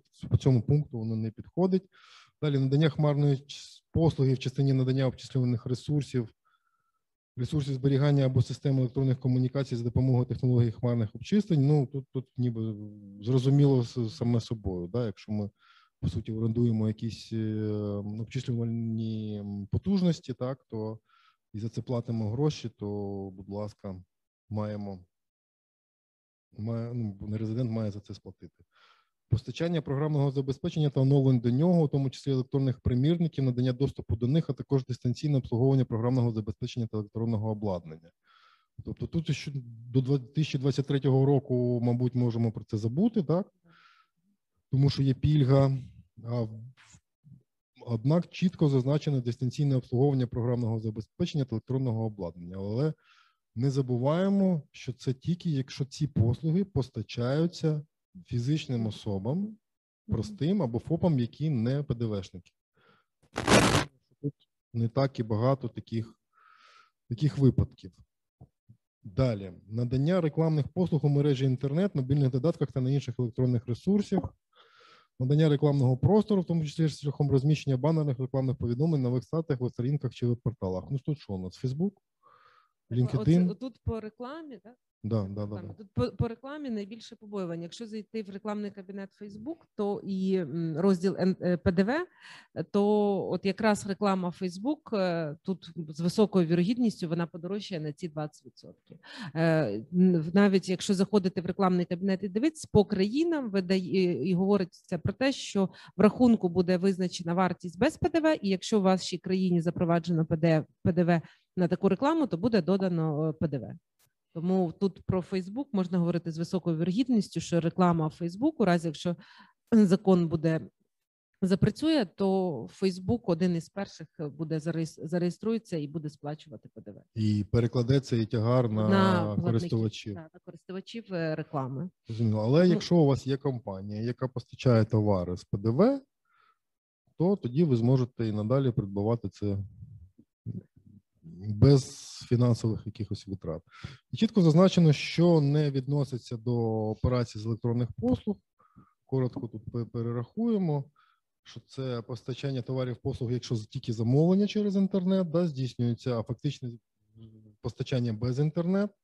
Туди ж відносяться послуги з розміщення винаймання автомобілів, послуги закладів харчування, постачання продукції, послуги пасажирського транспорту та інші подібні послуги. Послуги пасажирського транспорту. Цікаво. Тобто Uber, якщо б він це отримував би за кордоном, то сюди б не попадав. послуги пасажирського транспорту, в них доступ до платформи. Ага. Вони себе позиціонують. Якщо подивитись Uber, е, там всі ці додатки, е, які е, там з'єднують водія і пасажира, це по суті платформа, як той же Amazon, it платформа, яка вони навіть акцентують увагу на тому, що вони не надають послуги з перевезення пасажирів. Тобто, якщо вони їх не постачають, тоді у них за використання платформи, можливо, будуть. Тут буде інше. Тут буде 20% НДС, оскільки там воно я дивилась, не пам'ятаю під який вид послуг, але попадає воно. Так, далі дивимося. Постачання товарів не попадає. Постачання товарів або інших послуг, відмінних від електронних, в складі яких є електронні послуги, якщо вартість електронних послуг включена до загальної вартості таких товарів послуг. Тобто, якщо там, не знаю, ми щось придбали у нерезидента, і там є якісь електронні послуги. Ну, не дуже зрозуміло, але да. Ну, Треба це враховувати, що не дуже зрозуміло, тому аналізувати треба по конкретній операції. Дистанційне навчання мережі інтернет, якщо використовується лише як засіб комунікації між викладачем і слухачем. Тобто від нерезидента, ну, наприклад, Zoom, да, якщо там знаю, якісь курси, да, і у вас вам викладаються через Zoom о, ці предмети. Так, і постачання примірників творів у галузі науки, літератури і мистецтва на матеріальних носіях. Мені, чесно кажучи, взагалі не зрозуміло, як це могло би бути електронною послугою. Ну, аудіо, типа постачання матеріальні- аудіокниги. Ну, так це матеріальні носії. На матеріальних носіях. Так файл це не матеріальний носій. Це має як, як мінімум бути флешка. Не обов'язково, якщо в ем, файл просто передають. Це матеріальний носій. Це не матеріальний. Так я ж кажу, що не є електронними послугами операції з постачання примірників творів у галузі науки, літератури і мистецтва на примірник матеріальних може бути форма вираження, наприклад, це як файл. Ну, в моєму розумінні електронний файл це ніяк вже не, товар. носій. Ні, це товар, я, я не, не сперечаюсь, але не матеріальний носій. Тобто матеріальний носій це флешка, ну як для мене, я не знаю. Раніше там компакт диск файл. А, То Нещодавно знайшов в себе відеокасета, хочу дітям показати. Ось так. І надання консультаційних послуг електронною поштою. Дякуємо за це. І надання послуг з доступу до мережі інтернет також це не електронні послуги. Мені здається, розібрали досить детально. Якщо є питання, давайте повідповідаємо на них. Але глобальний меседж такий, що це більше мороки для нерезидентів.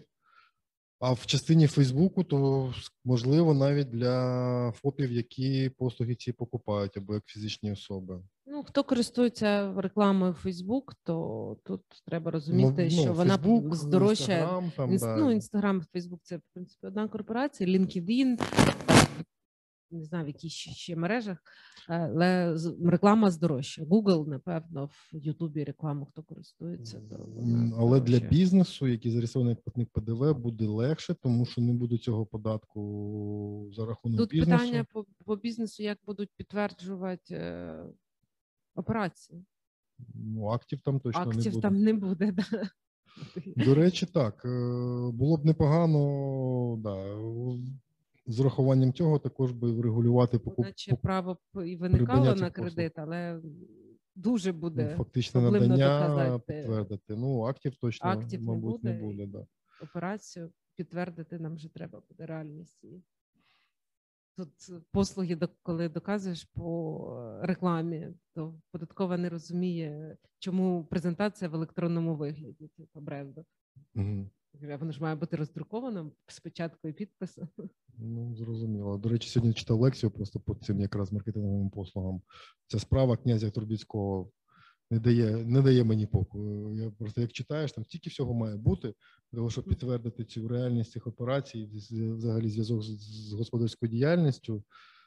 Що дійсно, якщо такий буде підхід і у судів, то підтвердити право на податковий кредит за такими послугами буде вкрай важко. Дякуємо, колеги, за такий детальний аналіз. Будемо дивитися насправді, тому що коли почав Андрій проходитись по, по послугах, перше питання, яке в мене виникло: а що там з податковим кредитом?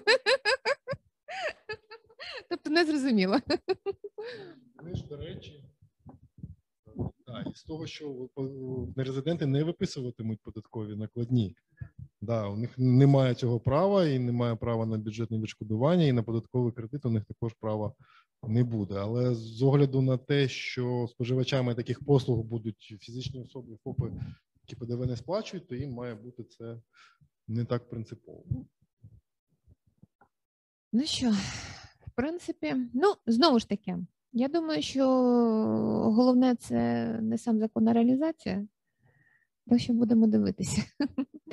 Насправді, Ми ж не Україна не першою придумала цей податок. Якщо подивитися там по сусідам, то де введено податок е, НДС на ПДВ на електронні послуги, то великі гравці да, на цьому ринку вони зареєстрували з платниками ПДВ, сплачують, і репутаційно для них це е, не настільки там принциповий момент, і не будуть вони е, придумувати якісь там читати по різному закон. Можна подивитись в інтернет про зареєстровані це відкрита інформація, зареєстровані е, НДС компанії в там в сусідніх країнах, і то досить великий перелік цих компаній. Ну, в принципі, це основний момент, е, коли йшла, скажімо так, грубо кажучи, рекламна кампанія цього законопроекту ще десь е, ще з 19-го року, мені здається, вже це почалося, так? То відповідно це основний був аргумент. В кінці 19-го року зареєстрований да, був законопроект, і так, так активно ідея, тоді ідея, ідея, ідея да. ще й раніше почала розвиватися. Якщо не помиляюсь, ми з вами були на е, заході Верховній Раді, Верховній Раді да, да, да, коли, коли анонсували. От, але ж то, що я говорю, те, що наш бізнес цікавить, що з, що з кредитом ПДВ. А, ну, В будь-якому випадку будемо дивитися на реалізацію. Це однозначно. А, в принципі, скажімо так, у нас багато чого цікавого. Я хочу перейти до теми, яка особисто мене дуже занепокоїла. Мені це дуже не сподобалось. Я вітаю нашого колегу зі Львова. Олег, доброго дня. Вас підключать зараз? Так, доброго дня. Доброго дня, Олег. Я знаю, що я зараз о, анонсую тему, яка нам, як на мене, ну просто теж називається розрив шаблону, розрив мозку. А, Ну я не знаю, колеги, слідкуєте ви чи не слідкуєте, але не так давно а, в руслі боротьби з контрабандою а, прозвучала основна тема нашої теза нашої нашої влади, що насправді контрабанда у нас виключно тому, що у нас виявляється кримінальна відповідальність відсутня за контрабанду, і тепер всіми силами всіми правдами і неправдами контрабанду ну скажімо так, хочуть прописати в кримінальному кодексі таке визначення, як контрабанда. Я нагадаю так ретроспективно, що за історію України такий такий термін вже був контрабанда, визначалося, що таке контрабанда. Я думаю, що не один не один платник митних платежів, скажімо так, да? а, через це постраждав дуже досить серйозно. І е, в свій час саме скасування товарної поняття товарна контрабанда стало фактично одним з тих а, ліберальних кроків направлених саме в сторону бізнесу для того, щоб зменшити тиск на бізнес. Це якраз був крок для зменшення тиску на бізнес. Зараз ми маємо ситуацію, коли е, пропонують дуже такі жорсткі незрозумілі норми. Коли ми повертаємося в ту ситуацію, що ти помилково вніс на той, вибачте, код і стаєш зразу контрабандистом. І ще раз нагадую, що якщо ми говоримо про митницю і про митні платежі, митне оформлення, то існує таке поняття як справи по порушенню митних правил, які передбачають катастрофічно великі санкції, які е, зрідні, мабуть, не менші, ніж кримінальна відповідальність. Всі, скажімо так, мої емоції я намагалася виразити. Я знаю, що Олег приймав участь в свій час, ну не в свій час, і зараз також приймає участь саме в обговоренні цих законопроєктів. Е, я вас прошу поділитися своїми враженнями і е, передаю вам слово. Е, е, дякую, е, дякую, Тетяна. Я коротко представлюся. Ну крім того, що я мене звати Олег Кирієвський, я партнер компанії Fair Legal. Ми працюємо в сфері міжнародної торгівлі, зокрема, і співголова митного комітету Європейської бізнес асоціації. От у цій Олег, я прошу вибачення. Вас да? не дуже добре чути, тому не так швидко говоріть. Добре, окей, а, а зараз я спробую голосніше. Коротше кажучи, так крім теж того, що я партнер в компанії Fair Legal, де здійснює професійну діяльність. Я також співголова е, митного комітету EBA Європейської бізнес асоціації, і саме в межах EBA е, там мав участь, мав мав можливість поспілкуватися там в одному з комітетів Верховної Ради. На тему цього законопроекту і враження я вам скажу доволі неоднозначні. Тільки зразу уточню, чи чути мене нормально зараз. Чути краще в такому руслі. Прошу продовжувати. Я, я да, окей, я намагаюся. Е, е, От, це там максимально голосніше зроблю. А, е, Ось, і е, е, ну, цей законопроект 5420, він вже фактично якраз зараз внесений до порядку денного Верховної Ради, тобто може в першому читанні бути прийнятий от там в найближчі дні. Та? Ем, Він таку бурхливу реакцію бізнесу викликав е, тої частини, яка на нього звернула увагу, тому що, на жаль, велика частина бізнесу просто ну, пропустила це, бо там якась криміналізація контрабанди в сприйнятті ем, е, бізнесу. Це ну ми ж не контрабандисти, типу, е, ну от хай контрабандистів карають, а ми е, нормальні. Та? Але там е, я так буду трошки алаверди, бо часу вже не дуже багато. Е, от там є така, е, е, ну пропонується криміналізація такого діяння, як недостовірне декларування, і я з нього почну, бо воно викликає найбільше запитань.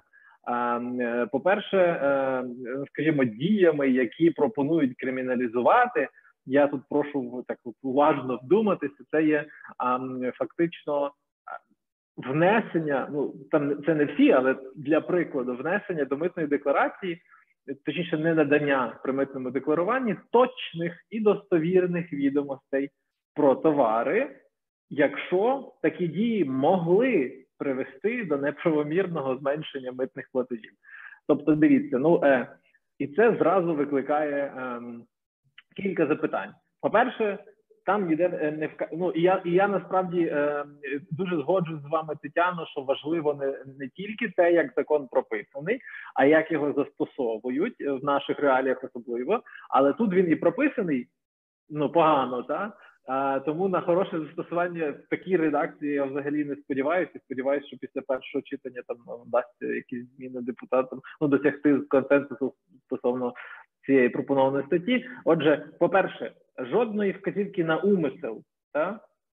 По-друге, е, фактично злочин вважається закінченим, там немає прив'язки закінчення митного оформлення. Він вважається закінченим, коли якась була неточна відомість, що могла колись там призвести, не обов'язково призвела, а могла призвести до ненадходження там мита умовного чи ПДВ, яке взагалі е, там е, ну, імпортер повернув би. І тут е, е, ну, наступне питання виникає: а як бути взагалі з механізмом, по-перше, ем, е, так званих там попередніх там декларацій, та коли е, коли ми не знаємо до кінця точних, не завжди ну, митний кодекс прямо передбачає про те, що ми не завжди можемо мати повні абсолютно всі відомості, та це перше. А по-друге, знову ж таки, митний кодекс передбачає можливість внесення змін в декларацію до завершення митного оформлення. Тобто ми побачимо, що, що, що щось не то, і ми вносимо зміни. І тут фактично, як співвіднести ці поняття, ви собі вносите, а ми поки що тут вас порозслідуємо. Та? Е, е, от. Далі з такого критично поганого це поріг кримінальної відповідальності, тобто сума митних платежів і ПДВ, і мита, яке має можливо не надійти е, до бюджету, е, достатньо для того, щоб в нас ну, були зареєстровані відомості про кримінальне провадження більше ніж е, 147, там, ну, грубо кажучи, 147 е, тисяч гривень е, при ну плюс-мінус тих об'ємах зовнішньоекономічної діяльності, які зараз існують в Україні. Я не знаю, ну тобто під ризиком практично будь-який е, е, будь-який імпортер. Ем, от е, далі е, важливо, що е, насправді покарання пропонується супер суворе. Я ну так для прикладу проілюструю. Е, ну, по-перше, так ви- тут при класичній е, ухиленні від е, умисному ухиленні від сплати податків, там умовно поза 3 мільйони. Тут у нас 147 тисяч з копійками достатньо. Е, При тому е, в- стаття про ухилення від сплати податків передбачає навіть у випадку там несплати податків у розмірі більше ніж 8 мільйонів. Вона все одно не передбачає позбавлення а, волі. Та? То в нашому випадку тут е, вже півтори мільйони можливих митних платежів тягнуть на 8 років позбавлення. Та? Тобто, ну розуміємо суворість. е, і тут виникає питання: а чим несплата мита е, гірша, ніж там несплата податку на прибуток чи, чи ПДВ? Ну тобто, чому так от е, суворо, та? стосовно недостовірного. Далі. ам, стаття поза тим містить кваліфікуючу ознаку, таку як сприяння ну, працівниками митних органів, тобто вибрали тільки одну один з видів там пособництва і внесли його туди. І так не зрозуміло, ну, тобто не зрозуміло до кінця, що ж таки тоді, чому так от тільки сприяння вибрали, і що воно буде на практиці означати, а до практики я зараз повернусь. Ем, Я ну так на прак зразу екстраполюючи це на практику, буду розуміти, що інспектор будь-який рядовий інспектор, так щоб часом не попасти. А це вже сприяння там чи не на 11 років тягне. Е, е, ну тобто е, будь-який інспектор має буде максимально пробачте на слові докопуватись до будь-якої декларації, щоб часом це не можна було розцінити як сприяння. Так? Тобто про який сервісно орієнтований орган, який от ну сприяє торгівлі, та допомагає там, збільшувати імпорт-експорт, покращувати послуги митниці. Можна йти, якщо в нас є от так, от виписано е, питання про криміналізацію. Е, Ну далі. Е, Цікавого, що фактично виходить, що е, в нас є ще пропонується загаль, ну, загальна криміналізація контрабанди будь-яких товарів, окрім там тих кількох груп, які були, та і фактично це недостовірне декларування це спосіб контрабанди, і і ну так от виходить. І м, з цієї логіки законодавства виходить, що якщо ти помилився в декларації, то ти там ну то це злочин до восьми років, а інші способи ти покопали під кордоном яму, так? Вони вже так трошки ну там чомусь виділили тільки цей спосіб, як дуже небезпечний. Та от купати під кордоном яму це в нас звичайно е, звичайний вид контрабанди. Е, Далі теж цікавого. Е,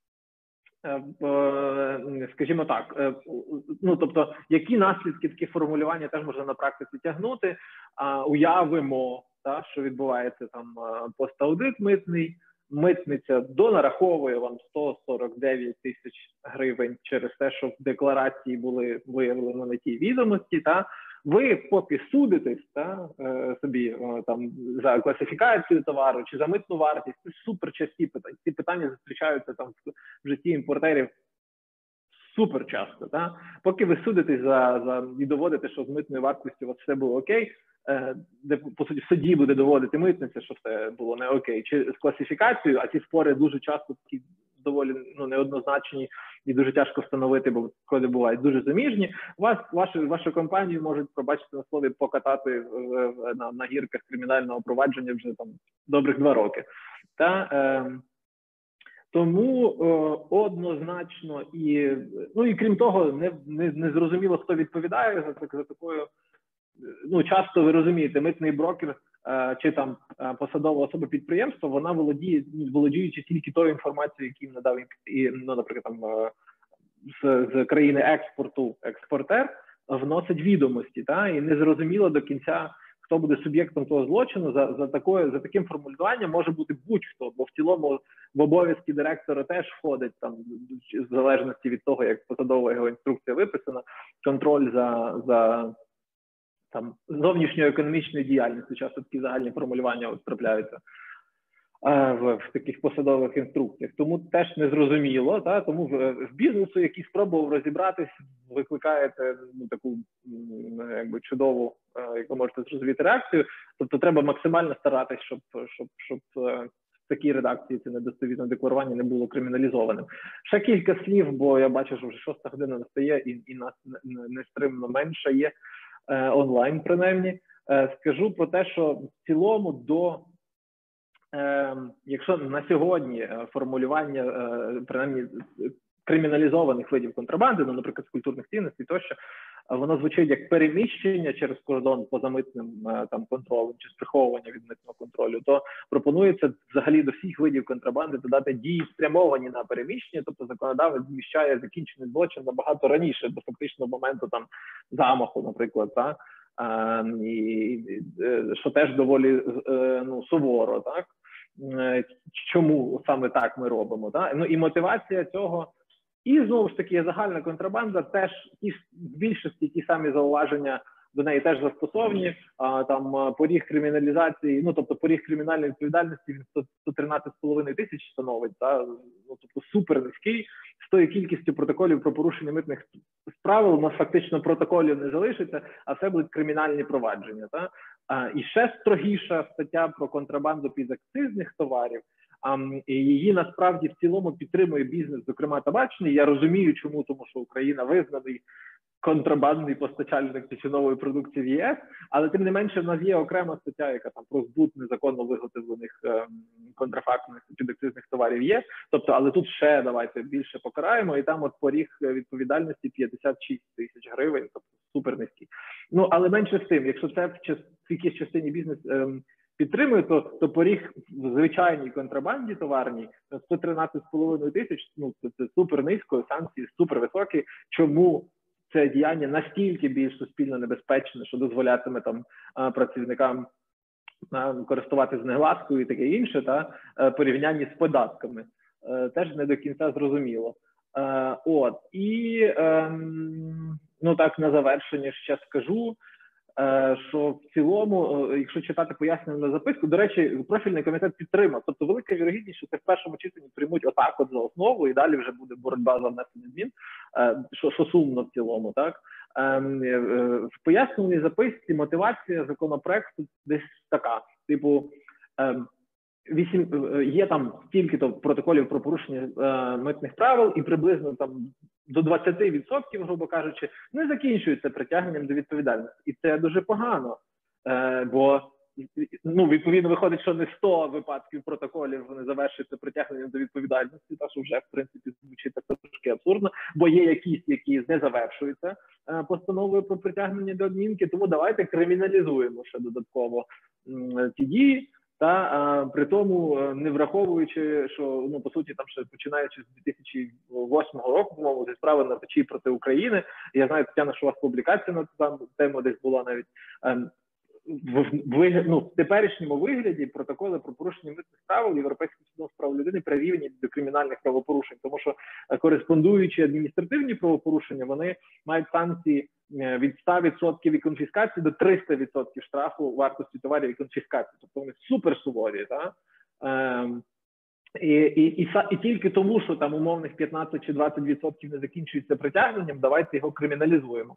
Крім того, про звільнення ще останній аспект звільнення можливе в сплаті подвійного розміру та збитків і несплачених платежів, хоча в е, податках ми маємо одинарний. І знову ж таки мотивація того, що от Укра... митниця не виконала план надходжень до державного бюджету, тому давайте от е, приймемо цей законопроект. Тобто мотивація, давайте не думати про те, як цілому не допускати контрабанди, а давайте за рахунок контрабанди по великому рахунку поповнювати державний бюджет. Тобто не, не з цієї сторони до криміналізації, дещо, на мою думку, підійшов законодавець. От. І ну я так не буду вдаватись в деталі, бо їх там досить багато, щоб не забирати час. Можливо, є запитання чи там диску... якісь ну, точки до дискусії, буду радий відповісти. Дякую, Олеже. Ну, насправді е, ви так е, порівнюєте постійну відповідальність, яка запропонована за товарну контрабанду з е, податками. Я нагадую ще раз з приводу законопроекту, який лежить у Верховній Раді, ну, так, так. відповідальності за ухилення сплати податків. А в будь-якому випадку я б думаю, що дуже погана ситуація, коли наших ну, законотворців відсутня якась мінімальна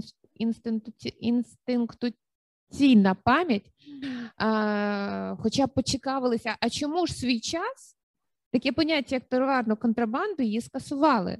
Тобто, ну зрозуміло, що можна, звичайно, сказати, що то все бариги чи щось таке подібне, але ж е, по великому рахунку треба було б дізнатися, чому так сталося. Тобто, насправді це був великий крок вперед для бізнесу. Однозначно, так. Ми подивимося, як як в рейтингу Я думаю, що тим, що зараз посилять відповідальність, ведуть кримінальну відповідальність за контрабанду. У нас зменшиться контрабанда. Я дуже в цьому сумніваюся. Виросте корупція, так. Що хтось багатиться, так, але в жодному випадку не зменшиться контрабанда. Андрію. Може, ви хочете щось сказати? Бо ну, Андрій повністю. мене ще одна в мене ще одна рефлексія з того, що ви сказали, Тетяно, така коротка, остання, і вже вже не буду е, з цим різти. Е, Законопроект передбачає, що до до повного функціонування е, там нового новоствореного е, та органу економічних злочинів е, слідство ну досудове досудове розслідування буде здійснювати е, податкова по факту наша улюблена та е, ну, міліція, та яка зараз в формі ДФС е, працює. І е, на одному з круглих столів були присутні керівництво цього органу, і вони дуже раділи з такого форм... ну, не- неприховано раділи, та тобто сказали клас, супер круто. А от і тут є в зв'язку з тим, і, і навіть пропонували внести зміни до 212, щоб точно е, щоб поки там нижчі санкції, та е, щоб часом е, платники не пробували пробачте на слові зіскочити на 212 і легше обійтися, а їх можна було по всій суворості з негласкою з ними працювати по контрабанді. Це перший такий поінт. А друге, ми розуміємо, що фактично створення нового органу ну, запуск повноцінний. Він може в наших реаліях забрати доволі довго, та і немає нічого більш постійного ніж тимчасові речі в українському державотворенні е, і е, там е, ну так з досвіду. Тому тому ДФС може цим займатися ще доволі довго, що- що, повертає нас до висновку про те, що немає значення, як ми випишемо закон, головне, як ми будемо його застосовувати. А приклади ми вже з вами на практиці, напевно, ну як ви бачимо. Так? Олеже, я так розумію, що вічно можна дивитися на вогонь, воду і слухати вас. Я, вже все. Я вже все. часі обмежені. Колеги, я пропоную ще пару слів поговорити про ті законопроекти, які у нас зараз, ну про основний законопроект, який у нас зараз а, знаходиться вже на розгляді в кабінеті в комітеті. А, це так званий законопроект е, 5620. У нього гарна звучна назва, її не запам'ятала. Логіка така, от така назва говорить сама за себе. Цей законопроект е, ем, направлений на збалансування бюджетних надходжень. От реально, от яка назва, такий зміст. Один в один. Я не хочу зараз говорити про те, що ем, законодавці пропонують ввести або збільшити певні суми, певні відсотки по акцизу по ренті. Так, це питання економічне. Нам, мабуть, тут нема про що говорити, тому що це вже економісти мають доводити, що це неправильно.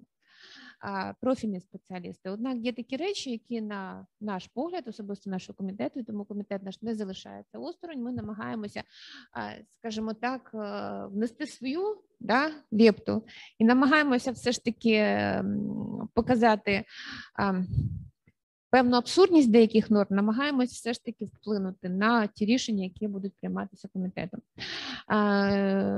Я в двох словах розкажу те, що мені кричуще не подобається. Можливо, Андрій ще захоче щось сказати.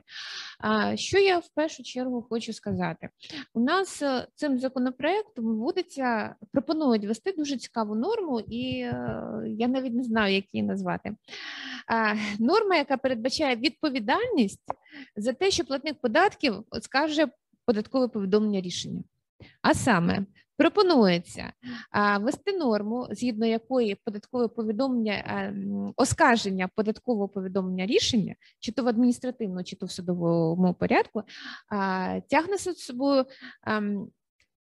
Не накладення, ну фактичне автоматичне виникнення податкової застави на майно на суму на нерухоме і рухоме майно, тобто на будь-яке майно, в сумі а, податкового повідомлення рішення. Ну, от така цікава. Зрозуміло, що якщо ми говоримо про податкову заставу, автоматично ми маємо на увазі, що а, буде, крім всього іншого, податковий керуючий, якась певна людина, з яким треба буде узгоджувати фактично всі свої м, господарські операції. Ну, сказати, що це смерть бізнесу, мабуть, нічого не сказати. Тобто, або ти йдеш на оскарження, а податкове повідомлення рішення, твій бізнес вмирає, або ти просто все платиш і на цьому все закінчилось. От простіше було внести норму такого плану, що все, що не сказала платити е, е, все, що не сказала платити ДПС, треба платити. Все, крапка. Тобто без оскаржень, без нічого. Простіше вже так було сказати, без якихось е, надання надії платнику податків десь там поборотися за справедливість.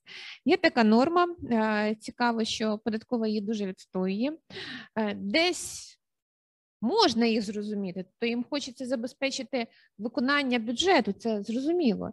Разом з тим, ну є те, що є. Зараз відповідно ми нам подали свої ем, заперечення з цього приводу. Так, У мене, я, чесно кажучи, ну, думав от про це і дійсно логіку податківців і там Мінфіну. Ну, дійсно, що бувають такі випадки, коли там е, донараховують великі суми великим заводам, да, а вони йдуть в суд і потім все розпродають. І от е, яким чином можна було б це запобігти для того, щоб е, м, ну, був баланс, то, на мій погляд, е, можна було б дати опцію платнику податків. Нехай буде податкова застава. Або платник податків має право взяти банківську гарантію стосовно погашення цих зобов'язань. І якщо він потім виграє суд, щоб держава йому у подвійному розмірі всі витрати відшкодувала. От якби це було, це було б хоча б як ну, хоч якесь бачення, можливо, якоїсь справедливості, так? Це ви підказуєте нову норму? Можливо, можливо, я не впевнений, що мене почують, але ну це було б хоча б на щось схоже, тому що тоді б це було, по-перше, не ну там ну не на все майно, на те майно, яке банк там погодиться взяти в заставу, можливо, якесь майно, яке там ну платник податків ну йому не обов'язково продавати, і відповідальність держави в подвійному розмірі витрат платника податків на отримання цієї банківської гарантії. Ну, ми ж знаємо, що держава все, що кому винна, вона все прощає. Ні, ну зрозуміло. Це б хоча б було б по-перше, хоча б Ні, це логічно було б, да? Це, це, це, це була б якась логіка. Да, таких необґрунтованих А, донарахувань. Колеги, на мій погляд, це принципі ця от позиція, що висловлює податкова, це така е, бажання перекласти свою наслідки своєї бездіяльності на добросовісних платників податків. Насправді є механізм е, стягнення податкового боргу не тільки з платника податків, так але і вибачте з тих осіб, які могли довести підприємство до того, що називається е, підприємство з ознак з ознаками неплатоспроможності. Але це довго, це банкрутство. А це довго. І це треба робити методично і правильно. От замість того, щоб штампувати акти, отак, от, е, ну скажімо так, по плану, треба свої зусилля направити саме з те, щоб дійсно в певних випадках певні платники податків недобросовісні, так можна привести до того, що в рамках справи про банкрутство, і, до речі, така практика вже є, вже є а, в рамках справи про банкрутство покласти відповідальність в даному випадку субсидіарну відповідальність на, наприклад, засновників тої ж самої компанії. Вже є така практика саме по стягненню податкового боргу. Саме цікаве. Тобто, ну чому не скористати? Так, на засновників. Е, Тобто, у вас процедура є, користуйтесь. Ну, жаль, податково поки що слухати цього не хоче. Ще цікава новела з приводу того, що ам, платник податків, верніше не так, обмеження виїзду за можливість накладення обмеження виїзду на е, директора компанії, керівника компанії, в якої є податковий борг у розмірі, що перевищує 1 мільйон гривень. Я не знаю, у кого яке ставлення до цього. Багато говорять людей про те, що це все ж таки порушення певних якихось прав, зокрема конституційних. Цікаве питання, там не зазначено якого керівника. Тобто, чи того, який Ну, був відповідальний так. за той період, Той- чи нинішнього. Чи новий, так. Да, тому що якщо нинішнього, то будь ласка, роби, що хочеш, потім фунта поставив і забув про це. Також норма точно, що недосконала. Так, є таке. Ще та норма, яку в принципі, ну у нас взагалі в країні в податковому законодавстві ну гойдалка така, туди-сюди, туди-сюди. А якщо ви пам'ятаєте, норми 73 статті, що стосується, що стосується можливості надіслання запиту про надання інформації, вимоги до запиту. Зокрема, одна з вимог це те, що в податкової зараз ця норма звучить таким чином, що в податкової є а, інформація про ага, да, да, да, правильно, яка свідчить, яка свідчить про порушення. Ну, ми всі знаємо, що в принципі цієї норми досить таки достатньо для того, щоб проводити, щоб і надсилати запити, і проводити перевірки в випадку ненадання інформації на ці запити. І я нагадую, що от тільки за моєї пам'яті раза два вже змінювали цю норму наступним чином. Спочатку вона звучала е, інформація свідчить, потім інформація може свідчити, потім знову інформація свідчить, потім знову інформація може свідчити. Зараз знову звучить як свідчить, і знову е, наші законотворці хочуть додати може свідчити. Ну чому ж воно не спрацювало? Знову ж таки, ну подивіться, чому зміни вносили, так? Ну чому ж вносили зміни? Проаналізуйте, зробіть роботу над помилками. Іноді здається, що цей законопроект в цій частині він є, знаєте, такою якби передумовою для того, щоб потім прийняти інший законопроект про послаблення тиску на платників податків і повернути все назад. Ну, можливо. Але, от, е, на мій погляд, от те, що я говорила, мені так здається, що у нас законодавці таким чином працюють, що коли вони роблять один законопроект, готують, вони тим тим самим роблять собі таку е, сходинку для того, щоб інший законопроект е, прийняти і скажімо так, посилити адміністративний тиск, як мінімум, і фіскальний тиск на підприємство, на платника податків а, в наступному. Тобто кожна сходинка, вона якби кожного разу забирають більше, ну як властиво українцям, да, от там іще гирочки посажу. Тут приблизно така ж ситуація. Ще одна норма, яка, на мій погляд, взагалі не є логічною. Ну, мені так здається, що мені особисто не подобається, це обмеження, це обмеження платника податків в праві включати кредит з ПДВ. Поза незареєстрованим поза незареєстрованим податковим накладним до 180 календарних днів. Тобто я нагадую, що це фактично досить серйозне, ну як би так сказати, звуження прав платника податків. Тобто, в тебе є податковий кредит, ти його не використав. Є право на податковий кредит, ти його не використав протягом 180 календарних днів. Все. Фактично, ми приходимо до того, що ти його втрачаєш. Ну, на мій погляд, це зовсім неправильно. А, Тому, ну, Поки що ми з цим боремося. Андрію, можливо, ви ще якісь моменти розкажете, так щоб вас так допекло? Ну, ну, ключове, що мене, чесно кажучи, певним чином навіть обурює з точки зору якби соціальної справедливості або там домовленостей, це те, що планується скасувати пільгу з акцизу для виробників зеленої енергетики.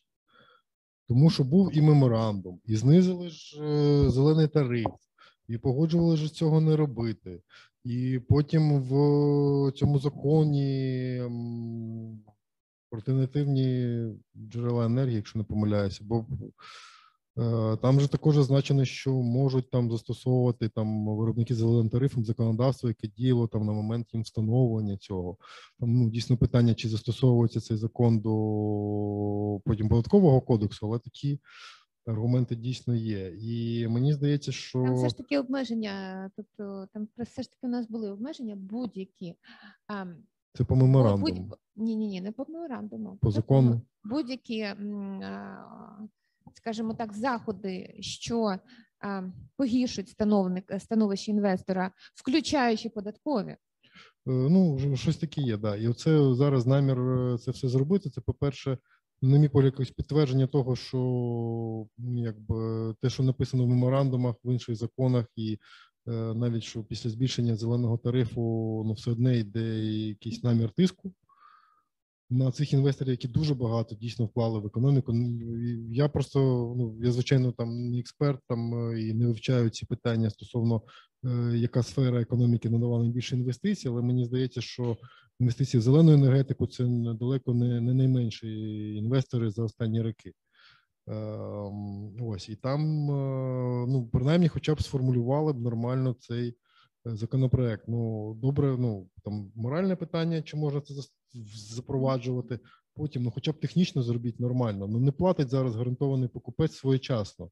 А визнавати зобов'язання по акцизу треба буде після підписання актів. Ну зробіть, хоча б тут касовий метод. Ну ну, ну вже, хоча б тут ну якось врахуйте ці питання. Тому ну я дуже сподіваюся, що е, народні депутати на це не підуть, оскільки ну ймовірно отримає буде дуже багато податкових спорів. Ймовірно, буде дуже багато дорікань з точки з боку іноземних інвесторів. Національні тут взагалі виходять, що не захищені майже.